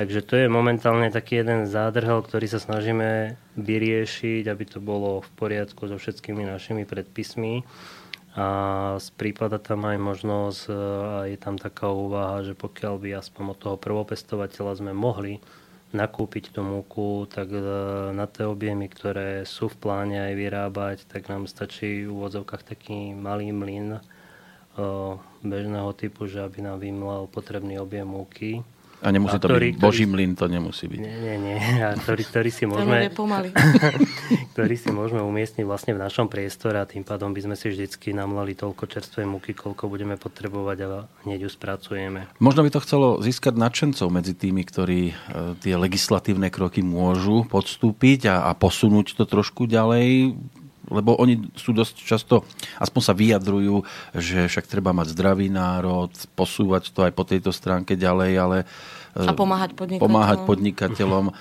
A zatiaľ stále, kto sem príde, každý povie legislatíva, legislatíva. Ale vždy je to nadšenie z tých ľudí tak cítiť, aj výsledky, ale vždy proste sa, to je to, čo som hovorila, že zasekneme na tých nepríjemných veciach ktoré do istej miery človek chápe, hej, že zdravie obyvateľstva tak, ale mnohokrát sme sa stretávame s tým, že niektoré veci sú až, by som povedala, premrštené. Sú a poviem tak, ako je, že mnohokrát, akože dobre, ja som relatívne silný v tomto, že, ale keď už prišlo, že už sme dostali papiere a prišlo za tým, že za, ešte dá ten papier ďalšie 2-3 papiere, tak poviem, že doma ma už odhovárali, že už sa na to vykašlite, že to nemá význam, že to sa budete papierovať ešte do neviem kedy. A čo je trošku smutné niekedy, ako sa povie, že tvrdíme, alebo niektorí nám aj tvrdia, že ako tlačí nás do tí úradníci, ktorí prišli, a to je legislatíva z Európskej únie. No jedno je druhým, ten bod, ktorý sme riešili. A mm. potom človek zistí, že keď vám príde človek, ktorý robí určité papiere a má informácie takisto vlastne z vyšších miest a jednoducho povie, ale toto už Európska únia dávno nevyžaduje, to je len požiadavka našich inštitúcií. Je to odporúčanie, ktoré niekto zoberá ktoré ako je len ako, Alebo je to len ako odporúčanie, ale není to podmienka a u nás sa to postaví, že je to podmienka, bez toho to je jednoducho nejde, tak ako komplikuje to veľmi ako v tomto Nedám, aby som pohyb. nespomenula. Máme otázku Máme písomnú. Otázku, Môžem položiť? E, Michal nám píše, Dobrý večer, prajem. V telke som videl, ako si pekár, ktorý piekol kváskový chleba, pripravil kvások z jednej hroznovej bobuľky. Z čoho všetkého sa dá získať kvások a či je to pre lajka jednoduché? Predpokladám, že pán Michal asi videl reláciu na TV Paprika. Z hodou okolností videl som tú reláciu aj ja, robil to tam pán Pekár. Ako niektoré veľmi zaujímavé podnety boli aj pre mňa od neho. Hrozno sa viac menej pri tom kvásku používa iba na také, nazvieme to, rýchlejšie naštartovanie. Uh-huh. Je to sto... ten cukor, je tam nie? O, tá, tá kyselina, kyslosť a vlastne urýchlenie toho procesu kvásenia. Takže e, Neskúšal som experimentovať takto, že čo všetko pridať do toho kvásku na ten začiatok, ale v podstate Na úplné naštartovanie základné stačí fakt len tá múka a voda, ale najideálnejšie je ražná celozrná múka. Je tam potrebná trošku aj tá vláknina, hlavne na tom štarte. Už potom vlastne ten kvások sa dá prikrmovať viac menej akoukoľvek inou múkou, že keď ho potrebujem trošku pretransformovať, špaldový, pšeničný a tak ďalej. Takže A priestorovo? Stačí to mať niekde v špajzi? Alebo... O, priestorovo, na ten úvod, keď ho potrebujeme naštartovať, ten kvások potrebuje teplo. Čiže keď ho rozrábame, potrebuje tú teplotu ideálnou. Do kuchyne niekde pri pec? Kuchyňa, ja poviem tak, že akože väčšinou povedia, že tak bežne kuchynská linka, lebo poprvé človek to má jednak aj na očiach, ten kvások, že ako sa správa. Aj sa tam tvor. Zohrieva sa to tam pri Počúva. šporáku, nie? Aj sa to tam zohrieva, aj jednoducho vidím, či sa tam niečo deje, či nie. A samozrejme, keď to tam vidím, tak ma napadne, že aha, asi by som ho mal aj nachovať. a, ale už potom na to následne, ako tam áno, že akože keď nepotrebujem 2-3 dní kvások, tak trošku ho nakrmíme, odložíme do chladničky a tým pádom sa spomalí ten proces. Tá znižená teplota vlastne spomaluje ten proces. A, a v akom množstve to vlastne vyrobíte? Na no, kila? To, ja poviem tak, to je otázka toho, že vlastne recepty sú po...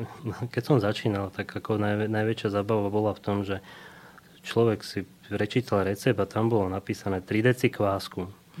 Len teraz vlastne ten kvások, ako, on, ako sa, sa nasáva a rastie, potom zase už keď sa povie, že začne hľadovať, zase ide Akože presádzate to do väčšieho? A vysvetlím, tak ako potom človek si povie, že koľko je tých 3 deci, v ktorom sta- stave a, a štádiu. Mm-hmm. Takže ja poviem tak, že vždy je optimálnejšie vlastne v tomto prípade používať gramážovú, čiže ako poviem 100 gramov kvásku, čo je jednoznačné, že áno, je to 100 gramov kvásku a odvážim si to čo sa týka takého domáckého použitia, tak ako 7-decový pohár klasický, vareninový, úplne ideálne, bezproblémové a vlastne v tom ho chovať. Čiže vlastne ono priebežne, keď pečiem, tak v podstate časť toho kvasu zoberiem, zostane mi tam trošku to len prikrmím, aby mal z čoho fungovať ďalej. Áno, sklo je najideálnejšie.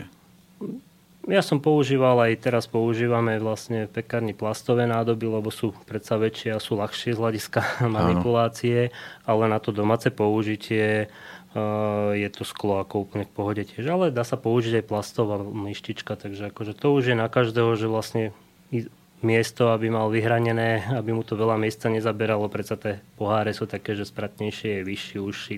A kedy budem vedieť, že povedzme e, je to nejakým spôsobom nevhodné na ďalšie použitie? Akej farby to je vtedy? Alebo... Uh, poprvé, bude to nie tak kvások sám o sebe, keď je už taký hladnejší, alebo keď funguje, má takú kyselkastú vôňu, takú až octovú, pomaly acetónovú, vtedy už je veľmi hladný. Uh-huh. A ako náhle bude mať akúkoľvek inú vôňu, čiže už takú buď smradlavú a podobne, respektíve ten kvások e, nebude taký, že ako pekne sa ťahať, ale bude už taký kvázi, ako by som to taká zvláštna hmota, ani nie, že ma, mazlavý, taký, taký, taký žuvačkovo tak, trošku? Tak, hej, taký žuvačkovo, tak znamená, že už není v poriadku. Uh-huh. A ďalšia vec je to, že vlastne keď ho nakrmím a on sa mi nezdvihne, nebude bublať, tak to je tiež ďalší že v urnovom háji. A hlavný, áno, hlavný znak toho, že... A nakrmiť znamená teda prisypať Zname, múku nakrmenie, alebo aj vodu? nakrmenie znamená aj vodu, aj múku. Lebo keď dáme len múku, v úvodzovkách sa používa aj tak, že ho chcem uskladniť, tak spravím takú hutnejšiu gulu a môžem ho uskladniť na pár dní aj v takejto forme, ale s tým, že vlastne keď ho chcem, vlastne, aby bol pripravený v úvodzovkách, že áno, večer si ho vyberiem, nakrmím ho a ráno chcem z neho piec, tak je ideálne, aby bol v takej tej tekutejšej forme.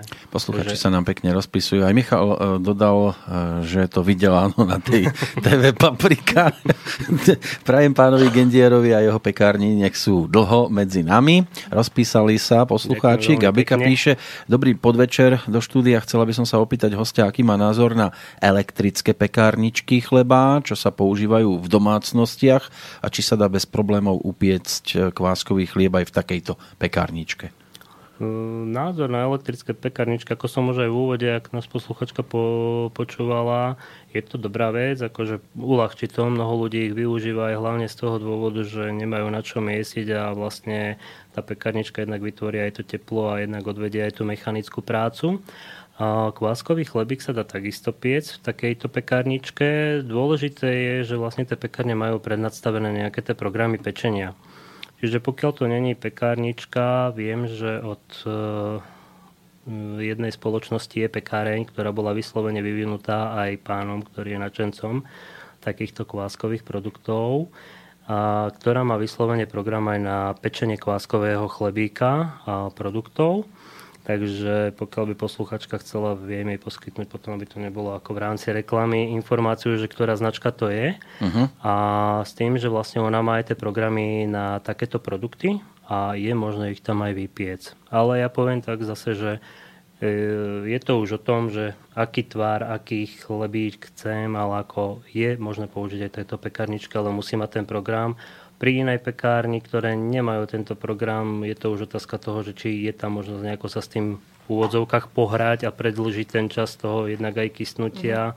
Čiže vlastne zistiť, že či je, to, je tam tá možnosť. Ale zase pokiaľ je tam možnosť, že je niečo už na trhu vyvinuté a nemusím ja špekulovať nad, s existujúcou pekárničkou, že či áno alebo nie, tak ako keď by to aj situácia finančná dovolila pani, tak ako možno by som to riešil skôr tou cestou, lebo ozaj ten pán to vyvíjal vyslovene pre tú spoločnosť a na takýto účel, aby sa v tom dali takéto chleby piec. A vy miesite ručne alebo miesite strojom? Strojom. Strojom, strojom miesime tak ako už ručne, ako by to bola dobrá posilovňa. Už je toho veľa. Raz sa stalo, že vypovedal stroj, tak ako bolo treba určitý objem mm. chlebov vymiesiť, tak ako bol to dobrý telocvik. No a teda má to tú životnosť alebo trvanlivosť 7 dní. Čo potom s tým chlebom, keď mi zostane? Na čo sa dá prípadne použiť?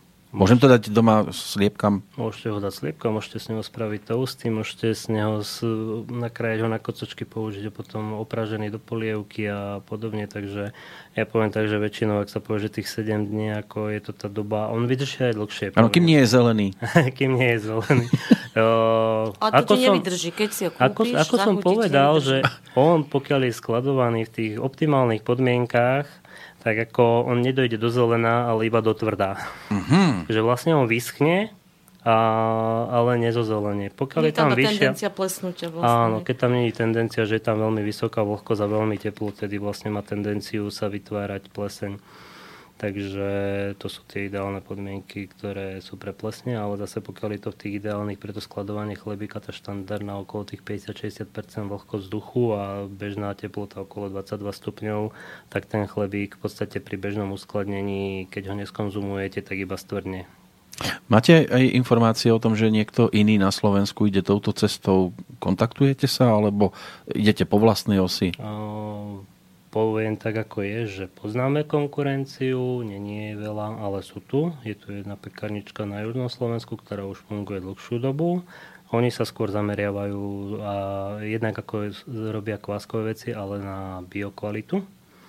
A na Orave je tiež jedna malá pekárnička, kde poznám aj pani do okolností sme boli kedysi v nemenovanej spoločnosti kolegovia. Takže... Mňa to napadlo v tej súvislosti, že keď tu na začiatku bolo spomínané to stretnutie, že či sa aj takto stretávate a dávate všeobecne o sebe na známosť a, a ochutnávky a takéto veci, alebo sa takto nespájate dohromady? Takto nie. Ja poviem tak, že e, je to také, že každý si vytvorí nejakú tú svoju cestu v tomto smere, lebo je to špecifický produkt, ktorým jednak, či už je to aj tvarovo, či už je to kvalitatívne, alebo či už je to vlastne tým portfóliom tých produktov, ono je, ja poviem, že nie je určite na škodu sa stretnúť, pokiaľ je nejaká príležitosť, ale vyslovene, ak sa povie, že vyhľadávať nejakým spôsobom, že a poďme a teraz e, špekulujme, ako v tom nevidím nejaký ten význam. Skôr možno v tom zmysle napríklad na tých farmárskych dňoch, že napríklad produkt tohto typu tam tak, tak, nebol. Tak. Hej? Že doplniť, napríklad boli tam síry, boli tam mesové výrobky. A, a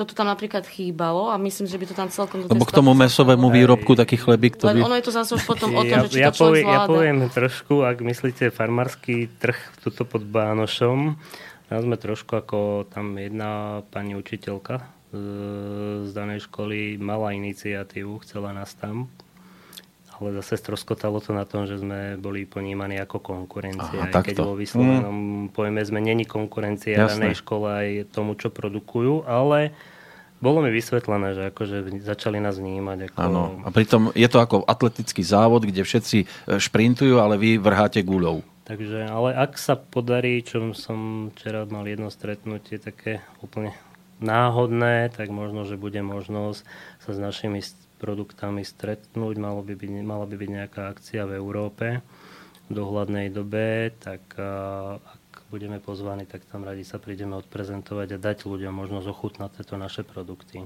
Hm. Kedy si tu bolo v Nitre hlavne to veľké, ten agrokomplex, agrokomplex. a tak. A neviem, či to bolo aj pre takýchto maličkých. To myslím, že ani veľmi nie. Lebo to bolo ešte za socializmu, ani neboli maličkí vlastne. To nie. A teraz sú, drá, drahé sú tie stánky, akože to je veľmi... Mm. A to by ste asi sa zrujnovali, keby ste si mali stôl predplatiť. Tam sa už aj iní zrujnovali.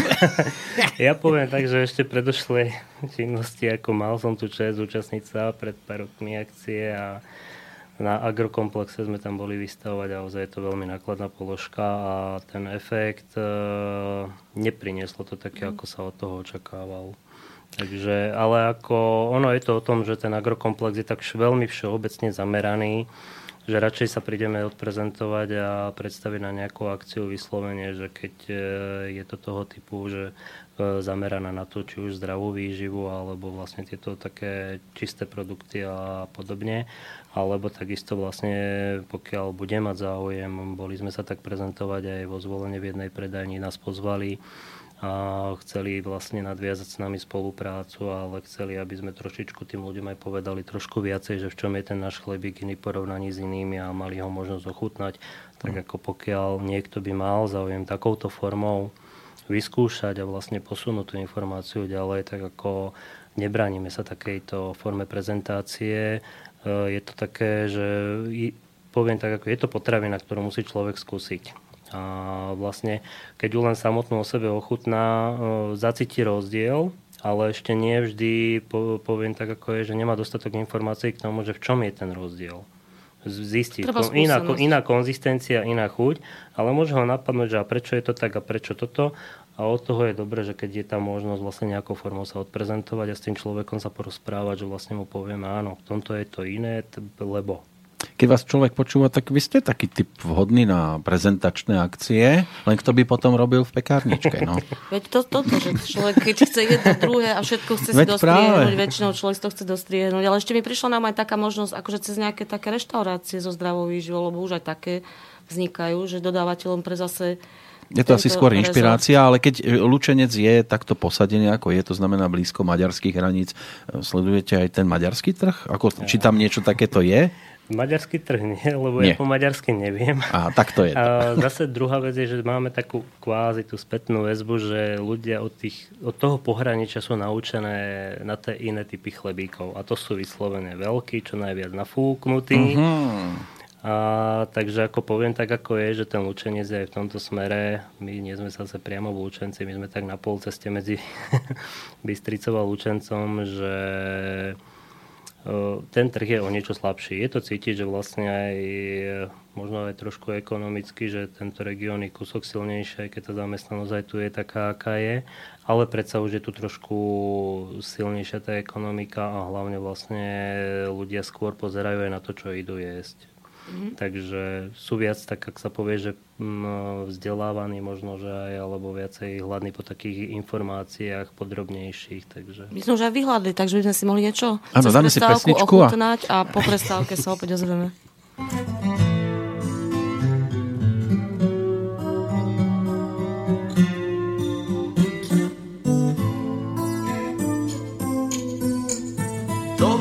zase nápad na strechu večer liesť a vidieť, jak niečo z nás zapadá.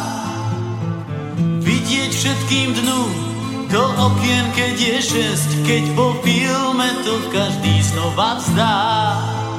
Poďme sa zachrániť, v sebe máš ten protijed, nevysyp si z dlaní vlastný svet. Poďme sa zachrániť, radšej nikdy, ak nie hneď. Šťastie musíš krajšie vymyslieť. zmúdrenie, je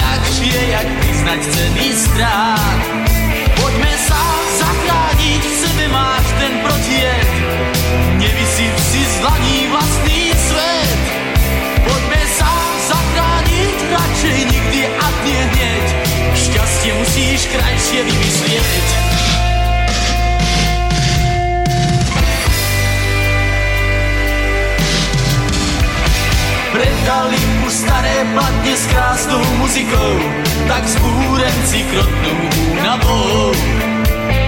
Počepeli slovou som si kráčať nezvykol, ešte sám som nad sebou nemával. Poďme sa zachrániť, v sebe máš ten protijet, nevysyp si zlaní vlastný svet. Poďme sa zachrániť, radšej nikdy, ak nie hneď, šťastie musíš krajšie vymyslieť.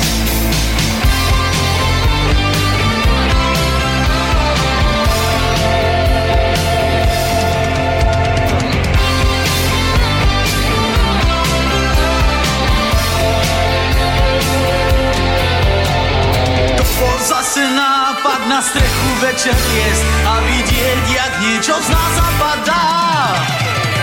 Vidieť všetkým dnu do okien, keď je šesť, keď to každý znova vstá. Poďme sa zachrániť, v sebe máš ten protiet, nevysyp si zlaní vlastný svet.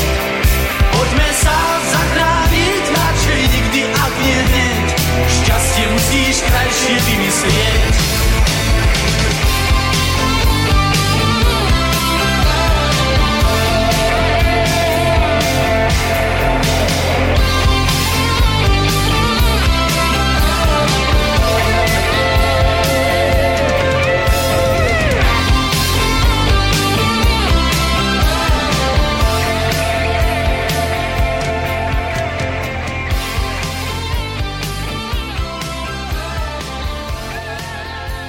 No, Peter nám dospieval. Ideme sa zachrániť poslednou polhodinkou. No, takže do poslednej polhodinky sa nám podarilo do no, štúdia. ešte sa nám nepodarilo. nepodarilo. Ideme zavolať Ideme našej volať. vyslanej A komu vlastne voláme? hostke. Voláme Anke Balkovej. Uh-huh. Je to uh, Ona tu naša sedela. už farmárka známa, ktorá tu bola v, v živom vysielaní.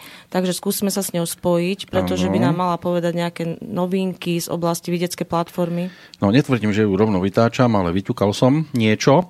Tak e, sám som zvedavý, že či sa nám Ona niekde v ten, teréne. ten telefonický kontakt e, poza- podarí. Takže ak sa počujeme, pekný dobrý večer zo štúdia Slobodného vysielača. Dobrý večer. No, sa. niečo počujeme. Anku večer, Balkovú by sme mali mať na telefóne. Dobrý večer, Anička. Takže spojili sme sa, som veľmi rada. Kde sme ťa zastihli, ak sa môžem opýtať? No, zastihli ste ma v Bratislave, úžasnej, nádhernej Bratislave, plnej vozidiel v zápchách, ale dobre. Tak ti držíme palce, prajeme veľa trpezlivosti. No a teda, Ďakujem. už keď sme spojení, tak e, viem, že m, vidiecká platforma žije, tak by si nám mohla niečo povedať o tom, že čo nového v tých vašich kruhoch. Ako deje sa u nás veľmi veľa nových vecí, ale o niektorých budem bližšie rozprávať až trošičku neskôr. Zatiaľ poviem to, čo sme ako vidiecká platforma, ako združenie zorganizovali. Zorganizovali sme konferenciu, ktorá sa konala 7. októbra pod názvom Vidiek žije. My stále ideme v tom slede, že tá naša konferencia sa volá Vidiek žije každý rok a naozaj sme sa tam bavili o veľmi dôležitých otázkach. Hovorili sme hlavne o otázkach pôdy, lebo to je teraz veľmi aktuálne. Mali sme tam okrúhly stôl zameraný na tému pôda a potom sme ešte mali, boli medzi tým rôzne bloky, ktoré boli vlastne vstupy ľudí a robili sme taký farmársky trh na tej konferencii, kde vlastne sa konkrétne mohli dodavatelia s odberateľmi skontaktovať, vedeli sa predstaviť tí dodavatelia, malí producenti, malí farmári. Ale čo bolo také ďalšie veľmi zaujímavé, veľký blok, tak to bolo e, vlastne debata o, alebo diskusia o víziách v polnohospodárstve, kde naozaj e, ekologická farmárka ďa- ďalší veľký farmár sa toho zúčastnil. Mali sme tam zastúpenie priamo z ministerstva a hovorilo sa o víziách v polnohospodárstve, o tom, ako si kto predstavuje to polnohospodárstvo, ako by malo ďalej smerovať, z čoho sú urobené aj výstupy, ktoré budeme naozaj ďalej prezentovať, lebo to, čo sme si tam porozprávali, tak chceme, aby sa posúvalo aj ďalej. A dôsledkom vlastne tej konferencie Vidiek žije, bude aj zajtrajšia tlačová beseda, kde znovu budeme hovoriť o otázkach pôdy, hlavne o otázkach pôdy, A naozaj o, tom, o tej tlačovej besede a o tom, čo z toho bude, všetko, čo z toho vznikne, by som rada možno až porozprávala neskôr, alebo možno aj dlhší vstup, bude, vstup k tomu bude, lebo tam sa budú hovoriť o veľmi dôležitých veciach, budeme sa baviť o, hlavne o pôde. To bude výborné, to sa budeme tešiť. Ja sa chcem len opýtať, e, aj e, diváci televízni alebo rozhlasoví budú môcť byť svetkami tejto tlačovej e, konferencie, alebo ako, ako je to mediálne zastrešené? Tlačová beseda je mediálne, ako napísali sa tlačové správy takmer do všetkých médií. Uh-huh. Takže ja predpokladám, že to bude môcť aj diváci televízni, uh-huh. to mhm. budú môcť vidieť v niektorých správach, neviem, ktoré, ktoré naozaj, ktoré vysí, v ktorom vysielaní to bude, bude tam možno Markiza, možno Jojka, neviem, možno uh-huh. STVčka. Určite to bude aj e, v rádiu možno počuť, predpokladám, že v slovenskom rozhlase. Vždycky tam máme ľudí, máme tam ľudí aj z Regínie, čo sú také ano. regionálnejšie vysielače, takže tam e, určite to bude možné vidieť aj v televízore, bude to možné počuť aj v rádii a bude z toho hlavne tlačová správa, budú z toho výstupy, ktoré budeme posúvať ďalej, takže o tom už budeme potom na budúce hovoriť podrobnejšie. Ja sa preto pýtam, lebo je to naozaj veľmi, veľmi dôležitá téma a viem, že mnohých ľudí zaujíma, len či aj médiá teda majú snahu to nejak prezentovať a dávať na, na vonok, do verejnosti tieto veci. Áno, ja myslím, že s médiami máme veľmi dobrú spoluprácu a médiá sa snažia, aby to, čo my hovoríme, aby bolo počuté aj ostatnými ľuďmi. Takže je to, bude to určite aj v tlači. Dobre spolupracujeme aj s tlačou, spolupracujeme aj s médiami, ktoré je len počuť, aj s tými, ktoré je aj vidieť. Takže prenášajú to veľmi dobre a predpokladám, že sa ľudia k tomu dostanú k našim výstupom, lebo my máme záujem, aby sa to ľudia dozvedeli. Chceme, aby o tom ľudia vedeli, aby sa o tom hovorilo. No a s čím budete po takejto eh, akcii spokojní, minimálne, aby sa dosiahlo? No ako to, ešte vám teraz nemôžem povedať. To ešte za tlačovú asi. Hej. To sú veľké, áno, mm. to sú, to sú veľké veci, ktoré chceme dosiahnuť, ale po zajtrajšej tlačovej besede o tom určite budeme hovoriť. Takže pokiaľ si zavoláme možno trošičku neskôr, možno o týždeň, možno o dva, tak vás o tom budem informovať Super. podrobnejšie a poviem vám k tomu oveľa viacej, lebo nebude to len taká beseda, kde si prídeme trošku pokecať, lebo však pokecať si môžeme aj pri káve niekde. Takže budeme držať palce a budeme trpezlivo čakať. Anička, som ti vravela, že dnes tu mám hostia, pána Gendia Maďara, výrobcu kváskového chlebíka, ja viem, že ťa to zaujalo, tento host, tak ak môžeš počúvať, neviem, či sa ti dáva počúvať slobodný vysielač, tak si určite vypočuj reláciu. No a my veľmi pekne ďakujeme za tvoj vstup, prejeme ti šťastný návrat z Bratislavy, pevné nervy. A budeme, sa, pekne. a budeme sa tešiť teda na ďalšiu reláciu. Ďakujem a pozdravujem vášho hostia. Kváskový chlebík mám veľmi rada. Takže ja ho pozdravujem, držím mu palce. Ja mám známu, ktorá mi tiež pečie kváskový chlebík zo špaldy alebo z raže. Takže to, to ja veľmi rada pápam. Držím Ak si vypočuješ reláciu, tak je tam aj kontakt na pána Gendiara, tak sa môžete potom no, spojiť. Tak. tak si to na internete potom vypočujem. A nech sa aj on, nech si pozrie. Vidiecká platforma na internete, Poz, nech sa nakontaktuje. Super. Áno. Môžete si navzájom pozerať svoje, on vaše kozenky a jeho kváskový chlebík. No. Dobre, tak je všetko dobré, vám prajem príjemné vysielanie. Pekný večer. Ďakujeme pekne. E, píše nám ešte raz e, Zuzana, e, ktorá sa už ohlásila dnes a, a sama posiela teda aj svoju cestu, ako sa ku kváskovému chlebíku dostala. Ako píše, naučila som sa piecť vďaka stránke, snad nie je problém povedať kolacebezprace.sk. Neviem, poznáte? Stretol som sa s Stretli ste sa s touto stránkou. Áno, sú tam, že super recepty o zdravom pečení, informácie o múkach, ako urobiť kvások a bezlepkové pečenie. Takže ľudia hľadajú cestu. Tak asi je tu ten, tá diera na trhu, ako ste vraveli, lebo vidno to aj od poslucháčov, lebo naozaj reagujú Je, je to tým, ako som spomenul, že ako veľa ľudí už prišlo na to, že není spokojný s tou hypermarketovou hlavne kvalitou a žiaľ, vďaka tomu, že vlastne tie bežné malé, či už predajničky, alebo aj malé pekárničky vytlačajú tie veľké, ktoré ako neberú ohľad na to, že ako, čo budú dodávať tým ľuďom, v akej kvalite, ale idú si iba za svojím biznisom bez ohľadu na to, čo za nimi zostane aká spúšť, tak ako tí ľudia ozaj hľadajú tú cestu, hľadajú tie spôsoby, ako sa lepšie stravovať a ako jednak aj možno v úvodzovkách ušetriť nejaké tie peniažky, lebo... Ale ja keď tak vás počúvam, mne to tak príde, že v týchto hypermarketoch e, e, skôr pracujú tí samoukovia a naopak, že až tam chodia študovaní tak neviem, prečo práve musia, a či sú spokojní s tým, čo ponúkajú, či sú hrdí na, svoju, na svoj výsledok v regáloch. Ono, poviem tak, ako je, že myslím si, že hlavne v tých pekárniach, ako dneska, no ako je to tam, že tí ľudia ani viac menej nemusia vedieť nič. Áno, oni dostanú hotový polotovár lebo, a ide. Lebo funguje to tak, že jeden tam kvázi miezi cesto, jeden ho dobere, druhý.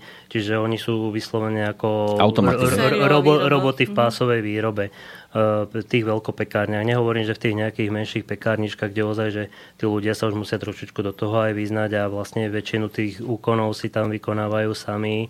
Možno akorát ako aj u nás, že vlastne to miesenie vyrobí ten stroj, ale ostatné, té, či už sú to záviny a iné produkty, alebo sú to rožky, alebo sú to bagetky, sa to všetko ručne vlastne vyrába, tak uh, tam už ten človek musí mať trošičku tej znalosti, ako to správne urobiť, ako s tým cestom pracovať, aby nebol celý polepený a tak ďalej. Hmm. Takže... Ja neviem, ja, nie je len... Ja, ľúto, že, že tu sa niekto len zapojí do pracovného procesu a nie je neviem, či priamo pyšný na to, že tak tento chleba, ktorý vidím, že si niekto nesie domov, je odo mňa ale mu stačí asi zrejme iba to, že dostane svoju výplatu a že má určitú robotu. Mm, asi ste to vystihli, aby som povedal, že ako my takisto aj teraz, keď hľadáme tých zamestnancov, vlastne, ktorých chceme prijať. No, ako ich skúšate? Uh, tak to bude o tom, či vie, že, či že, ten, že, že, ten, že ten človek, ako sa povie, že nesmie to brať tú prácu len ako zamestnanie. Je to ako v Pyšnej princeznej, že keď jej vydržala kvetina, tak už bola v poriadku?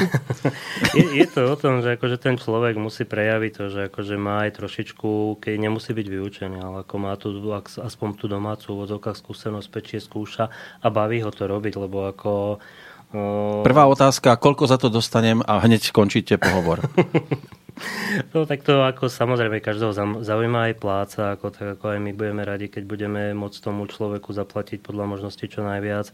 Ale, ale to, to záleží aj na ňom. Ale to záleží presne ako aj vy hovoríte, že aj na tom človeku, že vlastne... Zviazané, od, kvalita, je, je to všetko vzťah. previazané. Jednoducho, keď sa pokazí kvalita, nebude sa predávať, tak ten človek samozrejme. nemôže byť ocenený.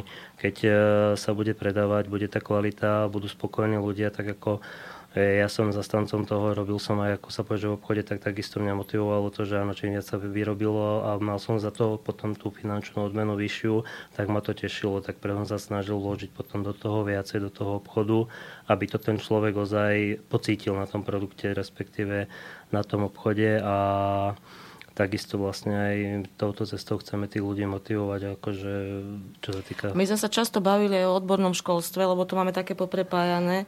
Uh, teda vraveli ste, že nie je podmienkou teda to vzdelanie pri tom, aby niekto sa uplatnil u vás. Napriek tomu skúšali ste osloviť aj absolventov týchto stredných odborných škôl. Mm. A ak, ak teda áno, že... Za, zatiaľ nie, lebo teraz prichádzame akorát do toho mm-hmm. štádia, že v podstate budeme nejakých prvých zamestnancov alebo aspoň jedného na úvod, po novom roku možno ďalšieho. To uvidíme, ako vlastne sa bude vyvíjať ten trh a odbyt ale s tým, že je tu ešte v odzovkách už zase ten problém, ja poviem tak, že ako kričia možno, že strojári a tak ďalej, že nie je to ľudí z daného oboru, uh-huh. tak v podstate aj v tomto smere je, to také, aj je ten problém. Ja poviem sám za seba, že keď som si robil nejaké to dovzdelanie, čo som potreboval, aby vlastne sme mohli spustiť prevádzku ako takú, tak pán sa ma rovno spýtal, že či nechcem ísť robiť do Bratislavy pekára, lebo že tam majú nedostatok pekárov, takže... Šup do veľkej výroby. takže opäť sme pri tom probléme, že, že chýbajú, tam, kde majú, by bolo treba tých tam, ľudí, kde by tak tam bolo treba, sú. tak ako vyzerá to tak, že nie sú, lebo poviem, že akože máme teraz už aj inzerát na úrade práce a vlastne čo prišli aj žiadosti, tak ako v podstate to boli ľudia, úplne z inej branže, alebo niekedy poviem, ako je, tak ako žiaľ, ako aj tie úrady práce ich k tomu, že vlastne musia doniesť nejaké to potvrdenie, ano, že niekde ano, poslal žiadosť. Čiže v tomto okamihu človek ani nevie posúdiť, že či to bola reálna žiadosť, alebo to bola len, len chcel pečiatku. U, úvodzovkách formálna, aby si mm-hmm. splnil zase voči tej danej inštitúcii tú požiadavku, ktorú na ňo tlačí, že aby ho nevyradili z evidencie, lebo žiaľ je to tak postavené. A toto je to hrozné, Peťa, sa k tomu vrátim, že mm-hmm. potom tí ľudia, ktorí nemajú na trhu práce to umiestnenie, tak možno končia v hypermarkete za pokladňou alebo dokladajú do tých pultov, sú úplne otrhnutí od produktov, nemajú kde mať tú väzbu.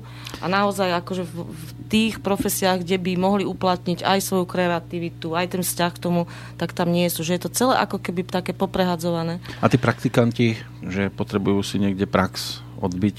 Mm, poviem tak, ako je, že zatiaľ nás neoslovil nikto. Zase v našom regióne už ani není uh-huh. vyslovene pekár. Áno. Ako, aspoň odbor nemám informo- učebný odbor. Najbližšie, pokiaľ viem, tak je tuto Banskej mhm. Bystrici mm-hmm. na Vánoši, či pod Vánošom, aby som to správne pomenoval do školu. A, a ono je to celkovo o tom, že vlastne týchto odborných v tomto smere je podľa toho, čo som aj ja zisťoval, veľmi maličko vlastne ako pekárov lebo ono je to zase v úvodzovkách, nazvieme to už tak, ako všetko je zautomatizované v tých veľkovýrobniach uh-huh. a tým pádom ako ten človek tam už nepotrebuje mať vyslovene... Musí byť technický pracovník. Už musí byť skôr, ak sa povie, že ten technický pracovník, aby len dozeral, odoberal, aby bol trošku manuálne zručný a ak sa povie, že vedomosť o tom, že čo do toho produktu ide, je v úvodzovkách nepodstatné. Je tam uh-huh. jeden človek, technológ, ktorý pripraví tú technológiu dneska viac menej čo ako sa nám aj na jednom stretnutí stalo, že keď som bol prezentovať náš produkt, tak pani, ako som povedal na začiatku, že ako nemáme tam žiadne zmesi, nič použité, asi až po 15 minútach nášho stretnutia pozerá stále do toho zloženia a pýta sa ma, že a zmesi? Hovorím, že som vám to na začiatku povedal, že tam není žiadna zmes a dneska aj tie veľkopekárne, ako aj nám dodávateľ, ktorý nám dodáva niektoré suroviny, tak mi povedal, že vedia nám dodať namiešanú hotovú zmes. A hovorím, bude to zmes, múka, korenie a nič iné? No, to asi nebude. No tak reku, tak ďakujeme, my si takú zmes neprosíme. Takže akože o tom je to, že aj tam v podstate ten miesič v úvozovkách v tej veľkopekárni, tak zobere takúto surovinu, namiesí to, odváži v podstate len tú zmes, odváži vodu, alebo teda nameria objem ano. vody. Aká je norma, a, tak? A spustí miesič, miesič to vymiesi, tento automaticky vyhodí a tým je to vyriešené. Takže ono je to o tom, že už tam to klasické to remeslo v úvodzovkách stráca. No ale my sa potom ocitáme v nejakom tom blúdnom kruhu, o ktorom sme tiež vraveli už mnohokrát, že stra- tí ľudia už nie sú, ale nie. napríklad už možno aj by bola potreba za istých bola, okolností, lebo... len ale zase možno sa niečo naštartuje. No. Tak, ale, ako, te, tak ako ten kvások. Ono, ten kvások to si naštartuje. Hey, ale ono hrozí to, že ak sa povie, že veľkopekáren zlikviduje tieto maličké, potom si veľkopekáren povie, no dobre, na tomto trhu mi ten biznis nejde, tak to zabalím a potom v úvodzovkách mm. sa mhm. stane to, že aha, a, a teraz kto nám bude piec chlieb? Mm. Lebo v podstate zostane obrovský priestor, kde nikto nebude vedieť do ňoho prísť, ani taký ten menší pekár, lebo to sú obrovské výrobné haly a tie technológie stoja neskutočné peniaze. Takže je to o tom, že ozaj, že potom za, môže nastať tá situácia a teraz, že kto to bude vyrábať, lebo tí ľudia to nebudú vedieť tej bežnej praxe robiť a to je to, že vlastne všetci len pozerajú na to a chod na vysokú školu, ako aj tí rodičia posielajú tie deti, nehľadiac na to, že to dieťa má na niečo talent, ale jednoducho, keď budeš právnik, keď budeš inžinier, keď budeš Doktor. to, ale budeš mať titul, uh-huh. tak určite už nejakú robotu nájdeš. Ako ja. Aby sa nezamazal hlavne. No, ale bohužiaľ, ako už je toľko... Máme mail, mail od kolegu, od kolegu, mhm. áno, uh-huh. lebo sa hlási biopekáren z Dunajskej Lúžnej. Takže pána Štefana pozdravujeme, ako píše Dobrý večer. Som veľmi rád, že máte v relácii kolegu pána Gendiara. Teší ma, že sa rozširuje počet výrobcov kváskového chleba Krásne to inak zatiaľ píše, že kolegu žiadnu konkurenciu no, nevidí. Ja to tiež nemám. Ako... My sa zaoberáme výrobou biocelozrných kváskových chlebov, tak ma teší, že pán Gendiar veľmi pekne vysvetlil o kváskových chlebíkoch. Nikto nespochybňuje to, čo hovoríte v podstate. Hej, ja poviem tak, že ako mňa naučilo to, že dlhé roky práce v obchode, že konkurenciu, ja to poviem tak, treba poznať, ale netreba s ňou bojovať. Áno. Takže, lebo tým pádom dostane sa to do toho, že potom sa začnú iba buď to dampovať ceny, alebo sa začnú uberať na kvalite a nakoniec sa zrujnujú obidvaja. Takže ja poviem tak, ako pre mňa z hľadiska toho, ako aj určite pán pozná ten svoj región, že oni sa nejakým spôsobom zase netlačia na to stredné Slovensko, lebo sú to špecifické produkty a keď majú vyriešiť logistiku jedno s druhým, tak tým pádom je to ekonomicky veľmi náročné a tie ceny tých chlebíkov by zase ďaleko inde sa museli pohnúť. A poviem tak, ako ja my sa zase netlačíme na ten západ. Pre nás je zaujímavý okruh do tých 100 km, to je reálne, rieši to jednak aj logisticky, aby to tam bolo na čas a aby sme to vedeli aj my kapacitne pokryť. A ambícia ako ísť silou mocou do veľkosti, ono vždy je to o tom, že čím idete už stále do väčších a väčších objemov, už sa to tak potom... To Môžete to trošku asi aj začať e, klamať trošku, nie? Že keď už toho budete potrebovať veľa vyrábať rýchlo, tak človek no, tak, môže tak, sklznúť tak, trošku z tej môže cesty. Môže potom sklznúť, ale ako zase, ale zase z hľadiska toho, že keď sklzne, ono je to len otázka z času, kedy sa to otočí proti nemu a vlastne ho to zruší. Takže... Ale o tom sú aj lokálne produkty vlastne. A aby tom... ten produkt e, čo naj, v najkračom čase sa dostal od výroby k spotrebiteľovi a je to aj ten ekologický moment dopravy produkt. Proste naozaj, že toto je ten najvýhodnejší model asi, ktorý v regióne môže fungovať. Funguje, lebo je to jednak ako aj pre toho zákazníka, lebo jednak môže v podstate aj spoznať toho výrobcu, čo je veľké plus, ako ja poviem tak, že ako my sme súkromne hľadali dlho niekoho, kto chová kuriatka a jednoducho vie mi dodať ten produkt, dom, do, dom, keď aj do domu nie, ale ako jednoducho viem, kde ho chová, ako ho chová a dodá mi to. Čiže to je pre mňa veľké plus, lebo viem, čím to chová. Uh-huh. Takže... Čiže niekto, kto to robí akože z dvora. Áno, pred, v podstate predaj z dvora. Uh-huh. Takže akože to bolo veľké plus pre mňa. Akože pre mňa je vždy lepšie, ako je to drahší ten produkt.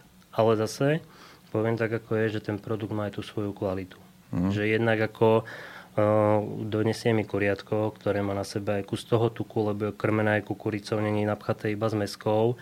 To kuriatko, keď sa aj upečie, tak ešte aj na druhý deň má takú normálnu vôňu, nezačína to už mať také kadejaké pachuťa, pavône, takže to je veľké plus a na toto, keby sa ľudia trošku viacej zamerali, že v rámci toho svojho lokálneho pôsobenia si nájdem nejakého toho dodávateľa, tak vlastne si navzájom môžu aj pomôcť, lebo niekto niečo dochová, niekto niečo dopestuje, niekto niečo vyrobí a v podstate sa stanú v úvodzovkách sebestačné. Vytvorí sa tá infraštruktúra, ktorá sa rozpadla vlastne vďaka týmto veľkým reťazcom a vďaka tým veľkým To je to, čo sa vlastne stalo, poviem tak, ako je, že jedno, zjednodušenie aj s družstvami, zaniklo, zanikli družstva, pardon, zanikli družstva na dedinách a tým pádom vlastne prišlo veľmi veľa ľudí o prácu.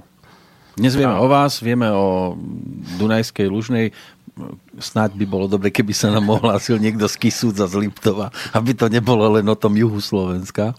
Na Liptove je tiež jedna pekárnička. Je, takže predsa niečo tam. Je, je tam, je tam a oni sú takí, že majú aj pekáreň, čo viem, že robia aj kláskové chlebíky, dokonca ich tiež robia v podstate čisté bezmesové a s tým, že vlastne ale oni robia, majú aj svoju farmu, robia aj mesové produkty, tak ako meso ako také, takže oni majú trošku obširnejšie portfólio a dokonca viem, že aj zasobujú túto niektoré jednu predajničku v Banskej Bystrici takými zdravšími vecami. No sme pomaly vo finále. E, bude sa nám treba rozlúčiť. Čo vás čaká dnes, keď prídete domov okrem kvásku? Kvások je možno taký smutný, nemá pár no, doma. Dnes, dneska to bude to najhlavnejšie, ako to bude finalizovať to, čo prišlo počas dňa. Áno, prídete domov, len bude počuť z diálky, no čo moje, ako sa máš? A to budete ku kvásku hovoriť. Pri, pripraviť potrebné množstvo a zajtra vlastne sa pustiť do práce. Takže ráno začnete. Ráno začneme. Tak ja ináč chcem povedať, že dúfam, že sme mnohí aj inšpirovali No, nie len samozrejme ku zaobstaraniu si vašich produktov, ale možno aby to vyskúšali aj sami a nech sa porozprávajú so svojím kváskom a nech nám dajú potom vedieť.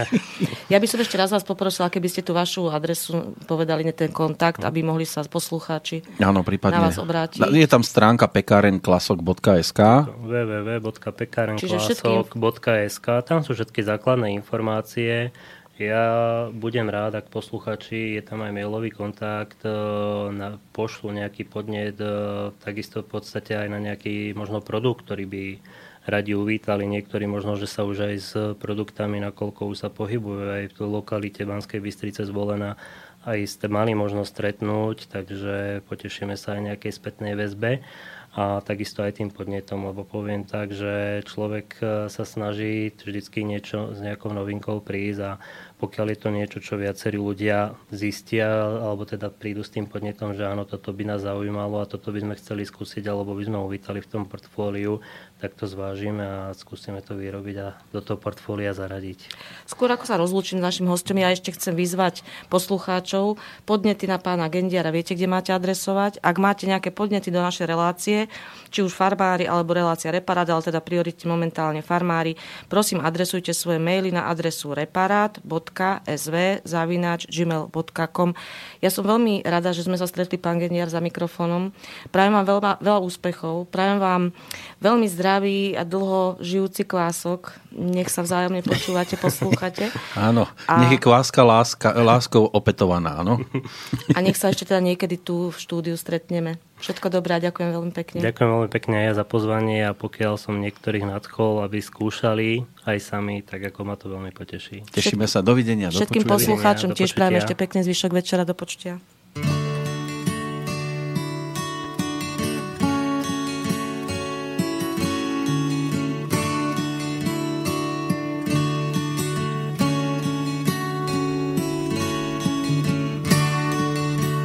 Si zvyknul i na proudy aut,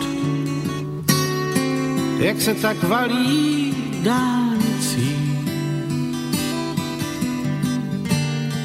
Je to zkrátka pokrok a to já mám celkem rád. Mám v něm svý místo a svůj cíl. A jen občas je mi líto ve chvílích nejtěžších, když oheň jiskry rozhází, že mi to stále schází vlání koňských řík. Vám to neschází, tak se ptám,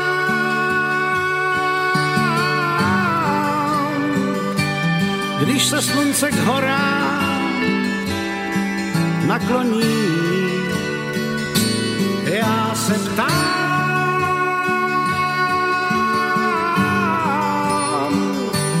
když mě jarní vánek dohoní, jak chcete žít,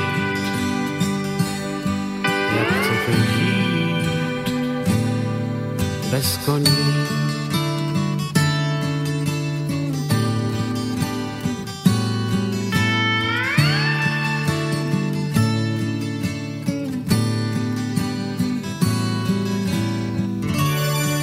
Vážně mám v úctě technické zázraky, i když ne všemu rozumím, tak stejně mi to chybí, jak pádí krajinou. S tím se zkrátka smířit neumím. Tak se ptám,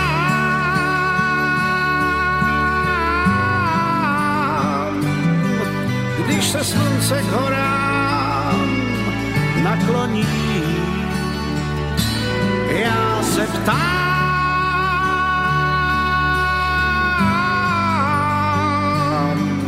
když mě jarní vánek dohoní, jak chcete žít, jak chcete žít bez koní.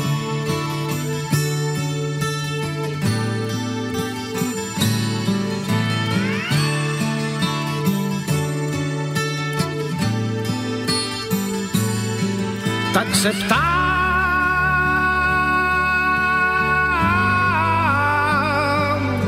když se slunce k horám nakloní. Já se ptám,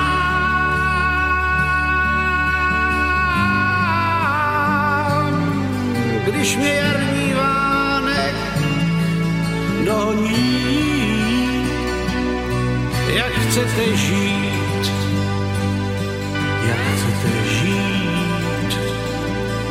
jak